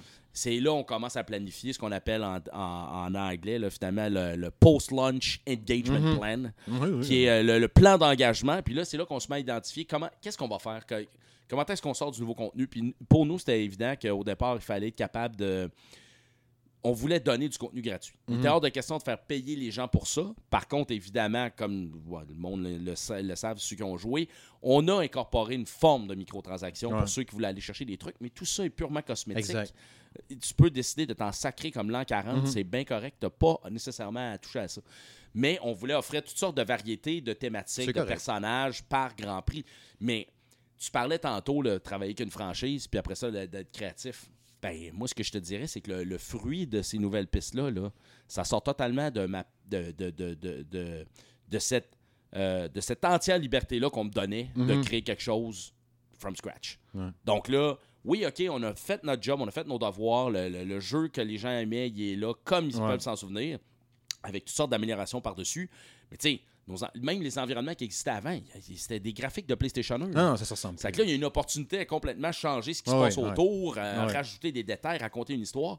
Mais là, quand tu arrives, là, c'est le temps de créer les nouvelles pistes. Ben là, moi, c'est là que le fun Ben oui, commence. ça. Parce que là, tu dis, OK, attends une minute, là. Moi, j'ai une vision, là. On va se faire une, une- une piste dans. Tu sais, exemple, à Noël, justement, à Noël, Mhm. je m'étais dit, là, là, je veux que la piste, ça se passe dans un village en paix d'épices. Mhm. Je veux que ce soit quasiment comme si tu faisais la course dans le vieux Québec, mais avec tout ça fait en paille d'épices. Mhm. là, on tripe. Là, on commence à parler d'inventer un petit peuple qui s'appelle les Jelly People, qui sont là, qui jumpent à côté de la piste. on parle de même faire une petite, une petite twist dans la chanson où tu les entends chanter pendant que tu fais la course. Euh, c'est là qu'on se met comme à triper puis à se dire, hey, ça, ça va être cool. Puis, euh, exemple, euh, le dernier qui vient de sortir, qui était Rustland, Mhm. là, je disais, moi, je veux Ah ouais. Crash Team Racing rencontre Mad Max Ouais. All the way. C'est que là, on y va, le gros environnement totalement rouillé, grosse thématique, Ouais. mon walk, let's go, on trip. Puis le prochain qui s'en vient, que je trouve particulièrement drôle parce qu'il va être annoncé demain, donc je, te- je te l'annonce en grande première, Mhm. c'est euh, on, on s'en va sur Gasmoxia. Donc c'est une, c'est une piste qui se déroule au-dessus de l'atmosphère de la planète. Mais dans le fond, c'est comme pris dans le milieu d'une guerre entre deux fast-food, deux chaînes de restaurants qui se font compétition. C'est que là, t'as Toxic Burger puis Nuclear Pizza qui s'affrontent dans une espèce de bataille là-dedans. Ça fait très Star Wars. Mais tu sais, c'est des choses qu'on fait comme ça parce qu'on veut quelque chose d'unique. Ah, Euh, c'est cool. hein. C'est ça. On s'éclate, on a du fun. euh, mais c'est ça, mais tout ça, c'est. Oui, on respecte la franchise. c'est- euh, oui, je travaille avec Crash Bandicoot, c'est pas moi qui ai inventé le personnage. Mhm. Mais rendu là, euh, après ça, on fait ce qui nous tente. Ouais, on a bien ouais. du fun. cool. Oui, vous avez fait vos preuves, ils savent. Là. Mettons, tu arrives avec un autre concept, ben, on le sait que ça marche, fais confiance, go, vas-y, fais ce que tu veux. Mais est-ce que, est-ce que pour closer tranquillement pas vite avec ça, euh, est-ce que, mettons, s'il n'y avait pas eu le projet de, de- de Crash Team, ça aurait pu être un jeu de course, de cartes quand même, mais avec les Skylanders? Ben, on l'a déjà fait. En fait, euh, c'est c'est- ça, on l'a déjà fait. Parce qu'en fait, avant, il y avait Superchargers. Non, mais il y avait, ben, il y avait Superchargers. Ouais, ça, je me rappelle, Ben, avec ben, les véhicules. Ben, c'est ça, mais tout le mode course, parce qu'il y avait toute une il composante l'avait de dedans, course. oui, c'est vrai, puis il était le fun, c'est Ben, vrai. toutes les courses qui étaient là, qui étaient, qui étaient dans le fond air, terre et Ouais. mer, c'est nous autres qui l'a fait. Tu savais pas ça? hein? Hum. Ben, c'est nous autres qui avaient tout fait ça. C'est avec tout le mode course, tous les contrôles des véhicules, tout le design des pistes le qui de été vrai. c'est nous autres qui les avaient faites. Le problème, c'est que personne n'y a joué.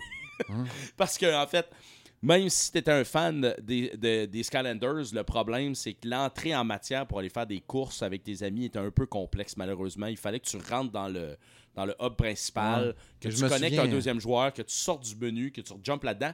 Et surtout, c'est que ça te prenait, c'était des, des, euh, ce qu'on appelait des, euh, des expansion packs. Ouais.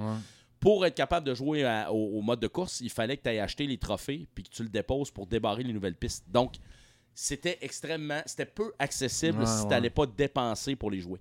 Mais, par contre, euh, les pistes qu'on avait faites dans l'univers de Skylanders, on était très contents du résultat. là. On avait des, des belles, euh, des beaux environnements. Ouais, c'est ça, à longue d'en parler, ça me revient tranquillement, mais c'est vrai, c'est vrai. Puis il me semble que je l'avais aimé ça, puis il me semble même l'avoir souligné dans le temps, dans le test. Mais tu sais, c'est pour te dire à quel point, là, dans les 15 ans que j'ai été chez, chez Binox, là, euh, parce qu'on célèbre justement notre 20e anniversaire cette année, Ouais. On est passé de faire des jeux avec DreamWorks, on est passé à Spider-Man, on a fait du Guitar Hero Ah dans lequel on est allé faire euh, justement le, le final stage qui se passait sur le fleuve Saint-Laurent devant le château Mhm. Frontenac. À travailler sur Skylanders, à, à- à travailler toutes sortes de modes dans, dans les jeux, à créer des personnages aussi qui, étaient, qui faisaient partie des, des, des- des Skylanders, à faire aussi des versions 3DS qui ont été peu jouées, mais qui étaient, à mon sens, vraiment des beaux produits 3DS qu'on avait fait dans le temps. Il y avait Spider-Man sur C'est- DS qui était cool. Je sais pas si Ouais, no- nous, c'est pas, pas Ouais. nous qui l'avons fait celui-là. Mm. Mais c'était dans le fond, c'était basé sur notre jeu. Mais là, après ça, tu as tous les Spider-Man. Ouais. Après ça, tu, sautes dans la, la franchise de Call of Duty. Euh, à, à- puis à commencer avec euh, justement notre implication sur euh, Call of Duty Mo- Modern Warfare Remastered. Euh, je veux dire, il s'en est passé des affaires. Là. Puis là, Crash Team Racing maintenant, avec, euh, c'est, vraiment extraordinaire. Je me sens extrêmement privilégié de faire ce que je fais. Ah, je comprends, je comprends parfaitement. Dernière chose avant d'aller au dernier bloc euh, des, des jeux qu'on a joués. Euh, on va essayer de le faire rapide parce que je vois le temps passer. Euh, par rapport au E3, les PAX, les, game, les, les, les- les Gamescom, puis des affaires de même, euh, j'imagine que c'est Activision qui vous dit à un moment donné, ben là, il y a tel jeu, ce serait le fun qu'il ait au moins 2-3 de votre gang qui veut y aller. Ça marche-tu comme ça? Euh, oui, ben ça va fonctionner beaucoup en, en- en fonction des, euh, des sorties prévues des jeux. Parce que souvent, 3 est, un- est une plateforme, est un endroit excellent pour faire des annonces. Ouais. Euh, et euh, tout dépendant la forme que, prenne le- euh, que prend le 3, c'est là que souvent il va y avoir comme des euh, ce qu'on appelle des reveals. Mhm. Fait que nous, c'est arrivé qu'on ait à se déplacer là pour faire des rencontres en entrevue. Donc, exemple, Crash Team Racing, au dernier E3, Ouais. j'étais enfermé dans une salle de- de- de- d'Activision pour rencontrer les journalistes un après les autres. J'avais très peu de temps, moi, pour aller me promener sur le plancher. Euh, par contre, la fo- E3 est un peu en train de se transformer. là, parce Ouais. que je sais pas si tu étais là l'année passée. Non, l'année passée, j'étais pas là. OK, ben en fait, la vérité, c'est que maintenant, il y a des gros joueurs qui se retirent du E3. Donc, Activision n'était pas là l'année dernière, simplement parce que, en fait, c'est très coûteux. Mhm. Puis, il faut aussi, il faut aussi que la- les éditeurs se posent la question qu'est-ce que je vais chercher en allant au E3 Ouais, c'est ça. Et donc, ce que ça fait, c'est que de plus en plus maintenant, il y a peut-être moins de personnes qui viennent se présenter là. Ils font les annonces autrement. Euh, ils peuvent organiser des événements séparés et tout le kit. Mais c'est sûr que le E3 est, une- est un moment opportun pour faire des, des grosses annonces. Euh, donc, nous, on va y aller soit pour aller faire la promotion des jeux sur lesquels on travaille, ou sinon, honnêtement, ça va être purement pour y aller d'un point de vue relationnel, en allant rencontrer les autres personnes avec qui on travaille chez Activision, puis en faisant du réseautage. Est-ce qu'il y a- euh, Y a-tu l'aspect, euh, comme je disais tantôt, par rapport aux démos qu'il y a, les, les- les démos vous présentez là-bas, quand il y a n'importe quel événement, la PAX East, n'importe quoi, c'est-tu vraiment comme on, on se dit tout le temps ou qu'on s'est tout le temps dit, c'est une démo faite exprès pour présenter là, genre un mois avant d'arriver, un shit, faudrait se faire une démo pour être prêt, pour avoir de quoi présenter. OK, on va faire de quoi, ça va être un tableau de même, ils vont le faire dans des balises bien serrées. Puis dépendamment de la performance du démo, puis des murs invisibles pour pas que le joueur aille n'importe où, le journaliste, ben ça va être un hands-on ou un hands-off. Oui, ben, ben ça, ça va être déterminé euh, à l'avance dans un, dans un plan stratégique de marketing. Ouais. Donc, euh, si je prends récemment Crash Team Racing, ben, il y avait vraiment un plan. On voulait s'assurer qu'on en donnait tout le temps un petit peu, un petit peu, un petit peu. Puis dans le cas du E3, ce que je faisais, c'est que dans le fond, on avait une rencontre où je présentais la, la vision du projet. J'expliquais un peu les innovations, qu'est-ce qu'on faisait là-dedans. Puis après ça, ben, en fait, je donnais la manette aux journalistes qui avaient l'occasion de jouer puis de, de- de jouer quelques pistes. Donc, oui, ça prend à ce moment-là un build qui est fait euh, custom pour cette expérience-là. Ça Mhm. fait que là-dedans, on va dire, bon, ben, qu'est-ce qu'on met à la disposition du joueur? On va dire, ah, ces quatre pistes-là sont bien le fun. Euh, Ah, c'est ces personnages-là, les- on les, eux autres sont le fun, tout le monde sait que ça existe. Les autres, on va les garder en surprise. On va donner euh, deux, trois cartes euh, disponibles. Donc, en fait, oui, il y a une planification pour ça. Puis, selon la période dans l'année, ben, ça varie. Donc, nous, on avait fait des annonces au PAX East. Mhm. Euh, on avait fait des annonces au E3. Euh, donc, on suit cette espèce de calendrier-là euh, d'événements. Donc, exemple, quand je faisais la tournée en Europe pour faire la promotion de Black Ops 4, ben, on était, exemple, au Gamescom en Suède. Puis là, ben, là c'était. Tiens, là, euh, là, les gens avaient, pouvaient jouer au jeu. Ben, c'est un build qui est fait avec Ok. certaines maps pour que les gens puissent l'expérimenter. Parce que ça demande énormément de playtest. C'est pas compliqué. là. Ouais, c'est qu'en fait, il faut s'assurer que tu veux pas mettre entre les mains euh, des consommateurs un jeu qui est buggé. Et donc, ce que ça fait, c'est que rapidement, tu, tu prépares euh, un, un- jeu, dans le fond, un build qui va contenir ce que tu veux. Tu le, tu le rodes, tu, passes beaucoup de, de, de playtests dessus, tu fixes les bugs, puis ensuite, tu rends ça disponible euh, aux journalistes. Euh, dans le fond, à la communauté, là, selon. euh, Parce que c'est sûr que le journaliste qui va aller le jouer, il va faire son preview. Il a la manette en main puis il reste jamais tout le temps dans les murs, des affaires dans le même. Quand il va écrire son papier, Il sera dire, pas ben, C'est sûr. ça paraît mal, mauvaise première impression. Mais souvent, ce qu'on voit au E3 de plus en plus, puis c'est ce que j'avais vécu quand on travaillait sur Modern Warfare Mhm. Remastered, c'est des behind closed doors. Ouais. C'est que là, c'est des, vraiment des petites salles de cinéma. ça, j'aime ça. Puis là, les gens viennent s'installer, puis là, ben là, ils regardent une présentation, ils regardent de quoi qui est, qui est du gameplay live, mais ça veut pas nécessairement dire qu'ils vont pouvoir le jouer. Non, c'est ça. Mais euh, au moins, tu as comme vu un, un teaser, là, mettons. Ouais. C'est que ça, c'est des choses qui arrivent. C'est que selon l'état du produit, selon, selon l'avancement, tu peux déterminer si tu laisses les gens y jouer ou pas. Est-ce que c'est vrai, des fois, euh, dernière question avant d'aller au prochain sujet, euh, que des fois, un développeur, quand il joue, puis il fait comme. Oh, oh, dans le fond, c'est juste un vidéo qui joue, puis il fait semblant de jouer? J'ai entendu des histoires de cette nature-là, mais honnêtement, euh, moi, j'aimerais, je ne voudrais pas euh, présenter un jeu dans lequel on fakerait de jouer. Je trouve Ok. ça terrible. Euh, j'ai, oui, j'ai entendu des histoires de personnes que tu penses qu'ils sont en train de jouer, puis dans le fond, ils sont pas vraiment en train de jouer. C'est En de la façon. personnellement, si c'est le cas, je trouve ça poche. là. Ouais. Très, très honnêtement, je veux dire, moi, dans- ça, ça peut faire partie de la poudre aux yeux, mais moi, je préfère nettement plus savoir que la personne est vraiment en train de jouer ou à la limite, fait juste play. Paye sur play, Ouais, qu'à une ça. vidéo, puis... euh, On va se faire sais, c'est un peu ça. Moi, je, je me souviens, je pense que c'est quand euh, euh, la première fois que j'ai vu Horizon Zero Dawn. Mhm. Puis euh, là, j'étais en train de regarder ça, puis je me, je me dis, à ce moment-là, je pense que c'était une vidéo, c'était pas quelqu'un qui jouait, il dit, on va juste vous montrer un extrait de gameplay, puis Mhm. c'était juste du gameplay commenté. Mais moi, je me souviens de me dire, si c'est ne serait-ce que la moitié de ce que je vois là, et que j'ai hâte de jouer à ce jeu. Mhm. C'est que c'est pour ça que, tu sais, dans le fond, faites comme il faut, c'est correct. De la poudre Ouais, aux ouais. yeux, moi, c'est fine.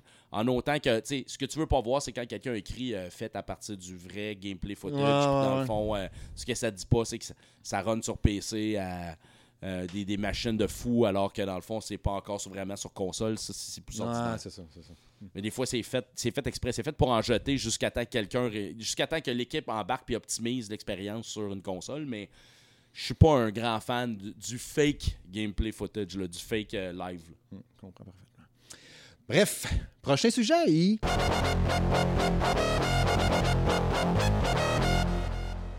Bon, c'est l'heure de la chronique à quoi je joue. hein? Euh, ça va aller assez rondement hein, parce qu'il y a des tests qui sont disponibles, mais je vais vous dropper euh, quelques jeux. Je vais y aller avec deux, trois jeux, pour ça je vais te passer la POC. J'ai essayé Warface, euh, qui est sorti aujourd'hui euh, sur Nintendo Switch en free-to-play. Un genre de Call of Duty-like. Euh, bon, j'ai dit que je garderais mes propos, mon, mes, premiers échos pour le podcast, parce qu'un on me l'a demandé un peu avant d'entrer en honte par Internet. J'ai dit non, je vais le dire dans le podcast. C'est un secret, n'est-ce pas? Ben finalement, c'est pas payé. Pourquoi qu'il n'y a pas de Call of Duty? Dis-moi donc ça, toi, qu'il n'y en a pas de Call of Duty sur Switch. Ça ferait bien, tu Il manque ça, là. C'est une très bonne question. Mettez-nous le remaster que vous aviez fait. Ah oui, c'est ça. Euh, écoute, je, je- je- je- c'est une très bonne question. Je sais pas. Je pense que ça a à voir un peu aussi avec la performance de la console. Activision. hein. Mais euh, je ne saurais dire. Honnêtement, là, c'est euh, Hum. Bonne question. Parce que ça ferait bien. Fait que là, j'ai dit, ah, yes, parce que ça. Tu sais, je, je- je pense que j'ai Call of Duty sur toutes les consoles. J'ai la PS4, la Xbox, tout ça. Mais sur la Switch, je trouvais ça cool d'en avoir un là. J'ose espérer qu'il y en aura un. Peut-être cette année. Ouh, je te fais des clins d'œil. mais tu sais, j'ai dû essayer Warface, mais ça paraît que c'est un jeu mobile, OK, qu'ils ont mis sur console. Il, manque une animation entre quand tu vises puis quand tu vises pas. Là, tu sais, quand tu as ton gun à- dans tes mains puis quand tu vises. Là. Ouais. C'est comme clic, clic, clic, clic, parce que tu as mis des pitons pour viser au lieu d'être juste ton doigt qui clique. Là. Fait que ça me gosse un peu. Puis le- les, les respawn, tu sais, quand le point de respawn, il, bouge pas vraiment. Fait que, à tu te mets là, puis t'attends juste les bonhommes te pop d'en face. À un moment donné, j'ai tué 8 bonhommes d'une shot avec une grenade, tu sais. Quasiment, tu sais, ils étaient tous dans le même coin. Fait que, tu sais, ça marche, là, mais c'est pas pire, mais je, vais rejouer, là. J'ai joué peut-être pendant une heure et demie tantôt, puis j'étais comme, eh, boy. Je pensais que ça serait plus trippant que ça. Puis, tu sais, t'as vu la bande-annonce, justement, puis ça va être une bande-annonce de PC version, là. Là, on dirait qu'on joue vraiment sur un jeu de 360, là, début 360, là, genre, tu sais, là. Capable d'être plus beau que ça aussi. Même sur tablette, probablement que c'est plus beau que ça. Mais tu sais, si le jeu est mécaniquement, marche super bien, roule bien, tourne bien, il est fluide, intelligent, ça va bien, l'impact des balles, la prise en main, tout, je m'en griffe qu'il soit pas si beau que ça. Mais là, même ça, il en manque un petit peu. En tout je, vais rejouer encore, mais pour l'instant, je un petit peu déçu. Je pensais qu'il serait plus trippant que ça, plus hot, mais. euh, Puis tu sais, c'est un free-to-play. Fait que là, tu sais, si tu veux aller acheter, euh, modifier telle patente, non, non, faut que tu payes pour ça. Non, non, faut que tu payes. Je veux un Call of Duty sur Switch. Fais donc un petit téléphone demain, monsieur Activision, là. Hey, Activision, j'ai pensé à quelque chose. Ouais. Euh, j'ai publié la critique de Glass Masquerade 2 euh, Illusion euh, sur la chaîne. Donc ça, vous pouvez aller le voir ça. Un jeu de casse-tête qui est un vrai jeu de casse-tête, euh, qui était pas pire. Euh, Frédéric 3, ça se dit drôle, ça. Frédéric, Frédéric 3, euh, que j'ai commencé à tester hier puis que j'ai fini hier. C'est vraiment pas long. C'est, c'est un. C'est un. Ça m'apparaît obscur. Oui, oui. tu sais, je connaissais pas la franchise ben ben. Tu sais, je voyais ça souvent passer sur le eShop en spécial à 50 cents. J'étais comme, pourquoi, tu sais? Mais, c'est un jeu qui est un personnage qui voyage à travers le temps. Je sais pas comment c'était le 1 puis le 2, ben, je les ai pas faites. Mais le 3, Ok, mais c'est vraiment, c'est ça ma question. Il y a vraiment le 1 et le 2. Là? Ouais. Ça s'appelle pas Frédéric 3 à cause c'est le nom du personnage? Non, c'est Frédéric 3. Même le, le deuxième et de Frédéric, c'est un chiffre 3 dedans. tu sais, Pour faire ça stylé. Oh, ok, ok. Ouais, ouais, ouais. Mais tu sais, fait que dans le fond, c'est un jeu musical que tu joues du piano dans l'écran de ta Switch. Ça m'a quand même étonné, je savais même pas. Tu sais, moi, ils m'ont dit, Hey, tu veux-tu le jeu? Genre un shoot, je trouve que l'image est belle. Je me suis arrêté là, tu sais. Ok, comme genre Frédéric Bach. C'est un peu ça. Ouais. Ben, c'est excellent, ça. Ben ouais. T'es- t'es- vu que t'es plus culturé, toi, t'aurais deviné. moi, j'avais pas deviné. Fait que là, moi, je l'ai joué, puis j'ai fait, ah, ben oui, c'est ça. Fait que là, tu te bats contre Bach, puis euh, Beethoven, Mozart, ces cossins-là. Avec le tune à eux autres, mais remixé, euh, un peu métal, un peu stylé. Puis tu fais genre des combats, genre Mortal Kombat, mettons, mais au piano. Fait que tu joues de la musique contre eux autres. Kombat au piano, ok, ouais. Ouais. Pas que t'es varges à coups de piano. Mais tu sais, tu fais comme jouer ta tune contre le, le musicien génialissime qui avait dans ces, en 1400 quelque chose, en 1500 quelque, mais qui est rendu robotisé, genre. OK? C'est comme la raison qu'ils ont donnée, par un robot intelligent artificiel fucké. Mais les musiques sont super bonnes. Ça m'a vraiment impressionné à quel point que les tunes sont bonnes, sont bien remixées, genre que j'irais les acheter. Euh, mais tu sais, tu joues à ça. je- Demi-heure, 45 minutes, je l'avais fini. tu sais. Mhm. J'ai pas regardé le prix encore. Je verrai ça dans la critique. là. Je vais l'enregistrer dans les prochains jours. là. Mais c'est le genre de jeu que tu refait tout le temps, puis essayer de pogner à twist, puis tout. Mais c'est meilleur que je pensais. Je pensais que ça serait. J'ai fait, oh, je pense que ça va être cheapo un peu, mais finalement, les animations sont belles, le rendu visuel est beau, puis tout. C'est un peu fucké. Mais c'est pas pire. Mais euh, on verra dans les prochains jours quand je ferai la critique complète. euh, Scaleboy, la critique est disponible sur la chaîne YouTube. Euh, puis je vais te laisser aller avec un jeu ou deux avant que je continue. Que moi je joue Ouais. en À ce moment? tu joues de ce temps-là? Ben, en fait, euh, c'est drôle, il y en a deux. Je vais commencer tout de suite par régler ça. Crash Team Racing, Nitro Fueled. tu joues à ça, toi? En fait, je joue constamment à Crash Team Racing. ça, tu dois être une machine Ah, barbe. le, pire, c'est que je suis juste correct. Ah ouais? Ouais, parce qu'en ligne, il y en a qui maîtrisent les techniques du, du, de- du Blue Flame puis tout le kit. Moi, je, je me débrouille, là. Mais euh, je vais finir euh, entre la première et la cinquième place. Même à normal? Euh, oh non, non, non, non, non, normal, je clenche. Si on parle contre l'ordinateur, ça, c'est pas un problème. Contre, ouais? est-ce que- ouais, ouais, en ligne. Non, non, Moi, ça, facile, je suis correct. À normal, j'ai bien de la misère. Ça, il n'y a aucun problème. Mais je parle contre la compétition en ligne. Ah là, ouais? Ça va être euh, ouais, entre. euh, et très rarement la première place. Ça va être beaucoup plus, là, mettons, troisième place, deux- deuxième place à cinquième place, on va dire. Euh, par contre, j'y joue simplement parce que, un, j'aime ça, mais c'est parce qu'on a créé un système qui fait que j'ai envie de débarrer tout ce qu'il y a. là. C'est que je, Ouais, ouais, ouais. je le joue legit. Là, je remplis, je passe mon temps de Grand Prix à remplir ma jauge de nitro. Parce que toi, tu pourrais clencher un piton bureau tant que Ouais, j'ai je tout pourrais débarré. dire euh, unlock, euh, donnez-moi ça, mais moi je fais pas ça, j'aime ça le faire. C'est C'est que je fais partie tout le temps du top 5%, je vais aller chercher le décal de ce mois-là parce qu'on a des leaderboards. Excellent. C'est que je le joue vraiment legit. Euh, mais euh, là, en ce moment, ce que je joue beaucoup, c'est Zelda's Link Awakening. Mhm. Ça fait que simplement parce que je voyage beaucoup, puis Mhm. j'ai- j'aime bien avoir des jeux en fait sur ma console euh, Switch qui, qui sont qui jouent bien en voyage. Mhm. Fait que je redécouvre euh, Link's Awakening. Je trouve ça bien le fun. Euh, je trouve ça spécial qu'il y ait des drops de framerate euh, Ouais, hein? alors que dans le fond, la caméra regarde à terre. Là, ça, je trouve que c'est un peu inacceptable. Mais Mhm. sinon, pour le reste, en termes de stylisation, je trouve ça vraiment joli, euh, très, très, très réussi. Euh, fait que c'est pas mal ça que je joue. Sinon, récemment, compléter la, euh, la, la- la mode campagne de Modern Warfare. J'avais Mhm. traîné ça un peu avec moi pendant 8 ans.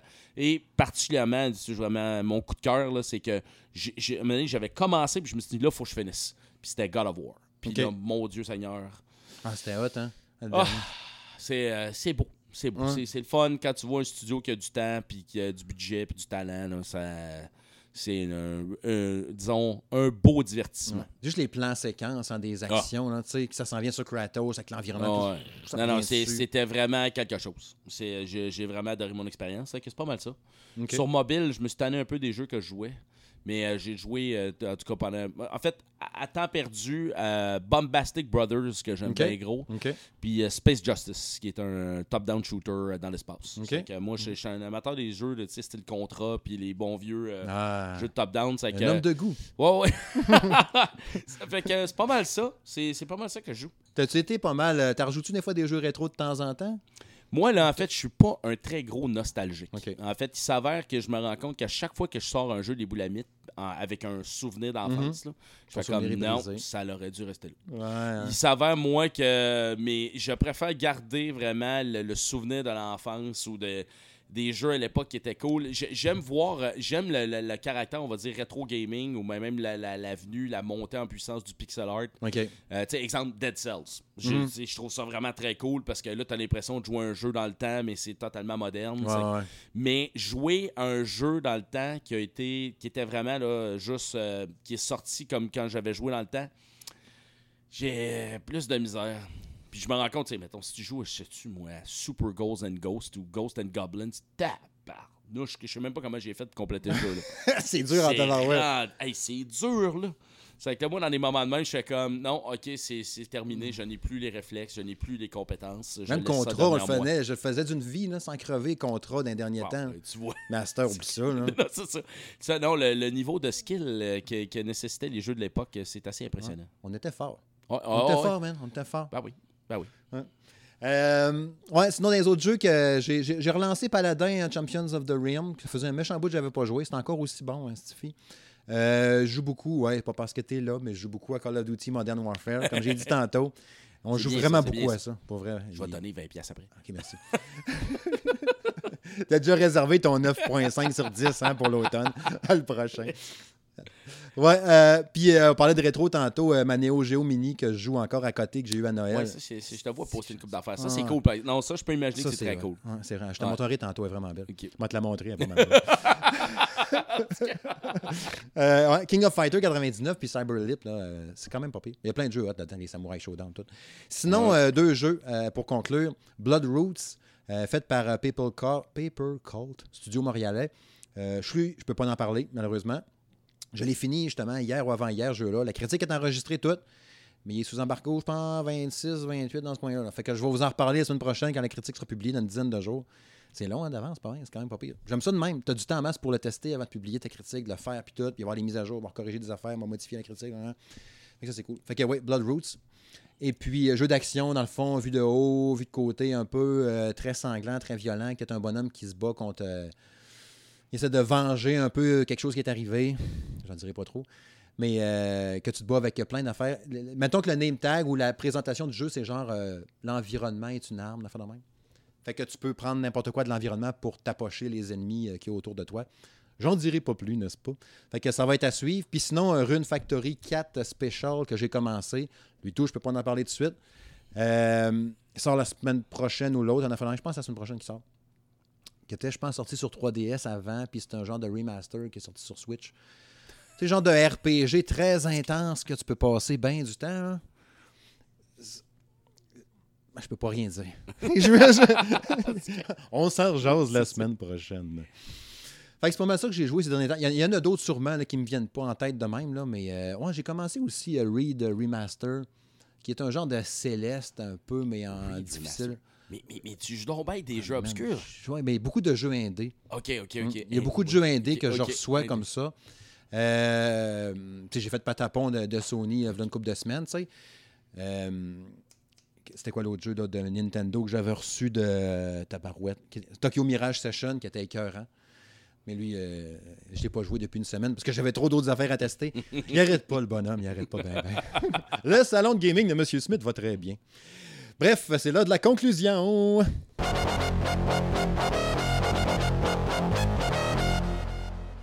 Eh oui, hein, déjà euh, quasiment une heure et demie de passer ensemble. Ça Hey. va vite quand on s'amuse. Ben oui, c'est- du temps de qualité. Ouais, ouais, ouais, ouais, ouais. On retrouvera plus ça, ce temps-là. Elle est perdue, cette heure et demie-là. hey boy! Non, non, on a eu du fun. Euh, ouais, encore un gros merci pour ton passage à l'émission. Je vais la redire encore tantôt, mais je te le dis tout de suite. C'était vraiment cool, vraiment cool que tu sois venu ici, sérieux, Ça sincèrement. fait J'étais plaisir. vraiment super content. On parlait de passion pendant la pause, que vous n'avez pas Oui. entendu. Mais oui, c'est ça. C'est vraiment super apprécié. Euh, Binox, une entreprise québécoise que je suis depuis le début. Je pense que j'ai testé trois quarts de vos jeux au fil des années. Euh, Tout le temps eu du fun, une bonne relation avec vous autres en plus. Fait que c'est Tant mieux. cool. Puis en plus, on a eu l'occasion de s'améliorer. Je m'excuse pour certains jeux qu'on a faits. Mais bon, le- le- le- c'est le métier qui rentre. Ah, ben c'est ça. C'est ça. puis là, moi, si même je te torturais puis j'allais te chatouiller d'un coin, tu me diras pas grand-chose sur la suite des choses pour Binox, là, pour les prochains jeux. Et dit, malheureusement, non. Ben, en fait, les choses, les choses dont je peux parler, c'est qu'en fait, on continue à supporter Crash Team Racing. Donc, euh, demain, on annonce notre dernier Grand. Ouais. Prix euh, avant. Mais il y a aussi du contenu qui va sortir après le dernier Grand Prix quand même. On a des affaires qu'on réserve euh, en, en banque. euh, des nouveaux personnages. euh, Mais y des encore un an de contenu prévu encore ou pas tant que ça? Non, non, en fait, ça va être probablement. Ça va être. en- ensuite, après le Grand Prix 8, on fait un der- une dernière, euh, disons, mise à jour. Euh, par contre, évidemment, on va toujours s'assurer que le jeu fonctionne et roule correctement. Euh, on continue à travailler sur Call of Duty Modern Warfare, bien entendu. Mhm. Donc, ça, ça va rondement aussi. Et tout ce qui s'en vient par la suite, eh bien. Je ne peux pas en parler, malheureusement. Mais disons que l'année 2020 va être très stimulante.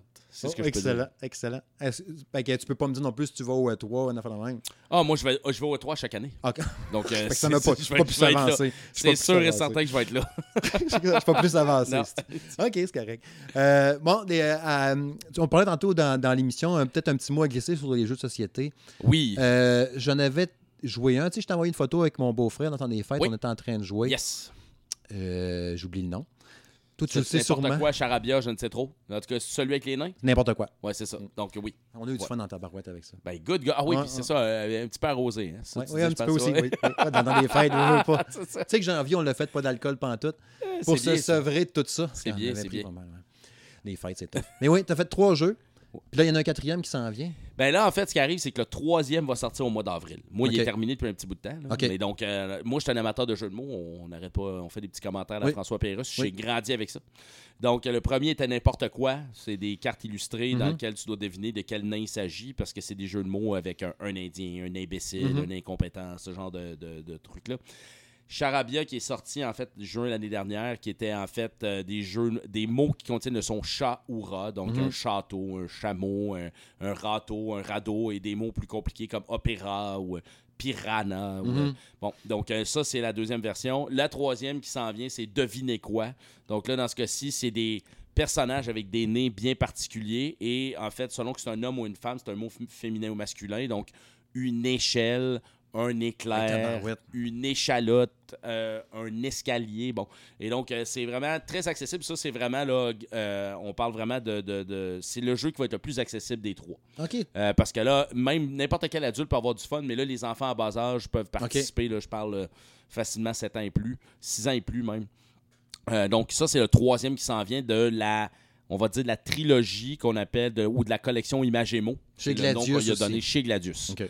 Le quatrième qui s'en vient, parce que c'est là où je suis toujours fasciné par l'industrie du jeu de société, à quel point on. Contrairement aux jeux de euh, vidéo, il faut rien dire. Mhm. Celui-là, souvent, c'est comme c'est pas bien grave. C'est que je vais en parler. Et c'est un projet que j'ai vraiment à cœur. Mhm. C'est en fait pour moi l'introduction à l'univers de Donjon Dragon 101 Oh. par la refonte euh, du, de, Dragon et, de, de Serpent et Échelle. Donc le jeu s'appelle Dragon et Échelle. Ah. Et c'est le principe d'en fait de jouer à serpent et échelle, mais à la sauce Donjon Dragon. Donc c'est un château qu'on assiège avec des personnages. Donc il y a un barbare, un, un archer, euh, une, une chevalière. En fait, c'est six personnages euh, qu'on choisit et on, dans le fond, on gravit les étages du château, mais euh, tout le long de, de- de l'ascension, il est possible de rencontrer des cases monstres et là, on combat des monstres avec un dé de combat. Ah, C'est avec- ouais, c'est donc bien cool oh, ouais. Oh, ouais, donc vraiment, c'est vraiment génial. Je suis vraiment super content de ce jeu-là. Je, je te montrerai des images que Ouais. personne va pouvoir voir. Ouais. Et euh, le principe, c'est ça, c'est que donc c'est vraiment, ça s'appelle Dragon et Échelle, parce que je suis un, man- un amateur de dragons. Quiconque me connaît sait que les dragons, c'est pour moi l'affaire la plus cool sur la Terre. Je l'ai dit tantôt que tu étais un homme de goût. Oui, exactement. Mm. Et donc, euh, c'est ça. Donc, c'est vraiment. euh, et ce qui est le fun, c'est que le, ch- le- le- le château est en fait de, de- de format vertical. Donc, le, le- le board, en fait, se plie en deux pour faire. Dans le fond, il y a comme plusieurs étages qui montent à la case 100. Mais il y a le château le jour qui est plus facile. Et on vire le board de Oh, l'autre côté. On a le château de nuit qui est plus dur avec plus de dragons, plus de. plus- Et euh, évidemment, il y a des cartes pouvoir qui nous permettent dans le jeu, d'exemple, pouvoir se servir d'un téléporteur pour passer un étage suivant, tuer un monstre d'un coup, ou par exemple transformer un dragon en échelle. Et en tout cas. Donc, euh, c'est euh, vraiment là, un projet là, qui est- que, que j'ai bien hâte que les gens mettent Pour voir, je te payerais tout de suite, mais Ouais, je trouve que ça a vraiment de l'air hot. Mais ce qui est le fun, c'est que contrairement aux autres jeux qui étaient des jeux français, où on va dire qui pouvaient seulement être publiés dans un marché Ouais, à cause des jeux de francophone, mots francophones. celui-là va être en fait en anglais et en français et Mm. fort probablement distribué à travers le Canada. Oh. Ouais. Excellent. Ben hâte de, de- Prévois un lancement 2020. C'est dur à dire. euh, en fait, le plus tôt possible, ça fait que dès que j'ai terminé de faire, parce que c'est long à faire, il y a Mhm. des cartes de monstres à faire. Euh, Ah Dès que mes cartes de monstres sont terminées, en fait, on met ça en chantier. J'aimerais ça une sortie cette année, je l'espère. OK. Genre, attends pour les fêtes, n'a fait de même. Ça serait bien le fun. Ouais, ouais. Ouais. J'adore le concept. Ah, c'est- je pense que c'est une bonne idée. Ouais, ouais. J'ai hâte de voir les photos? ouais, ouais, ouais. Fait que ça arrête pas, comme on dit. hein? Non, ça n'arrête pas. Ce cerveau euh, est, constant, est en constante ébullition. Fait que ça veut dire que peut-être tu seras au salon du jeu du jouet l'automne prochain. c'est sûr, je vais être là. Ouais. Sûr et certain. des chances. Ouais. Mhm. Fait que je vais te dire retourner. Eh oui. Ouais. ouais, fait qu'en se dirigeant vers la fin tranquillement, je voulais remercier euh, Monsieur Ben qui a publié le test de- du jeu de Turing Test.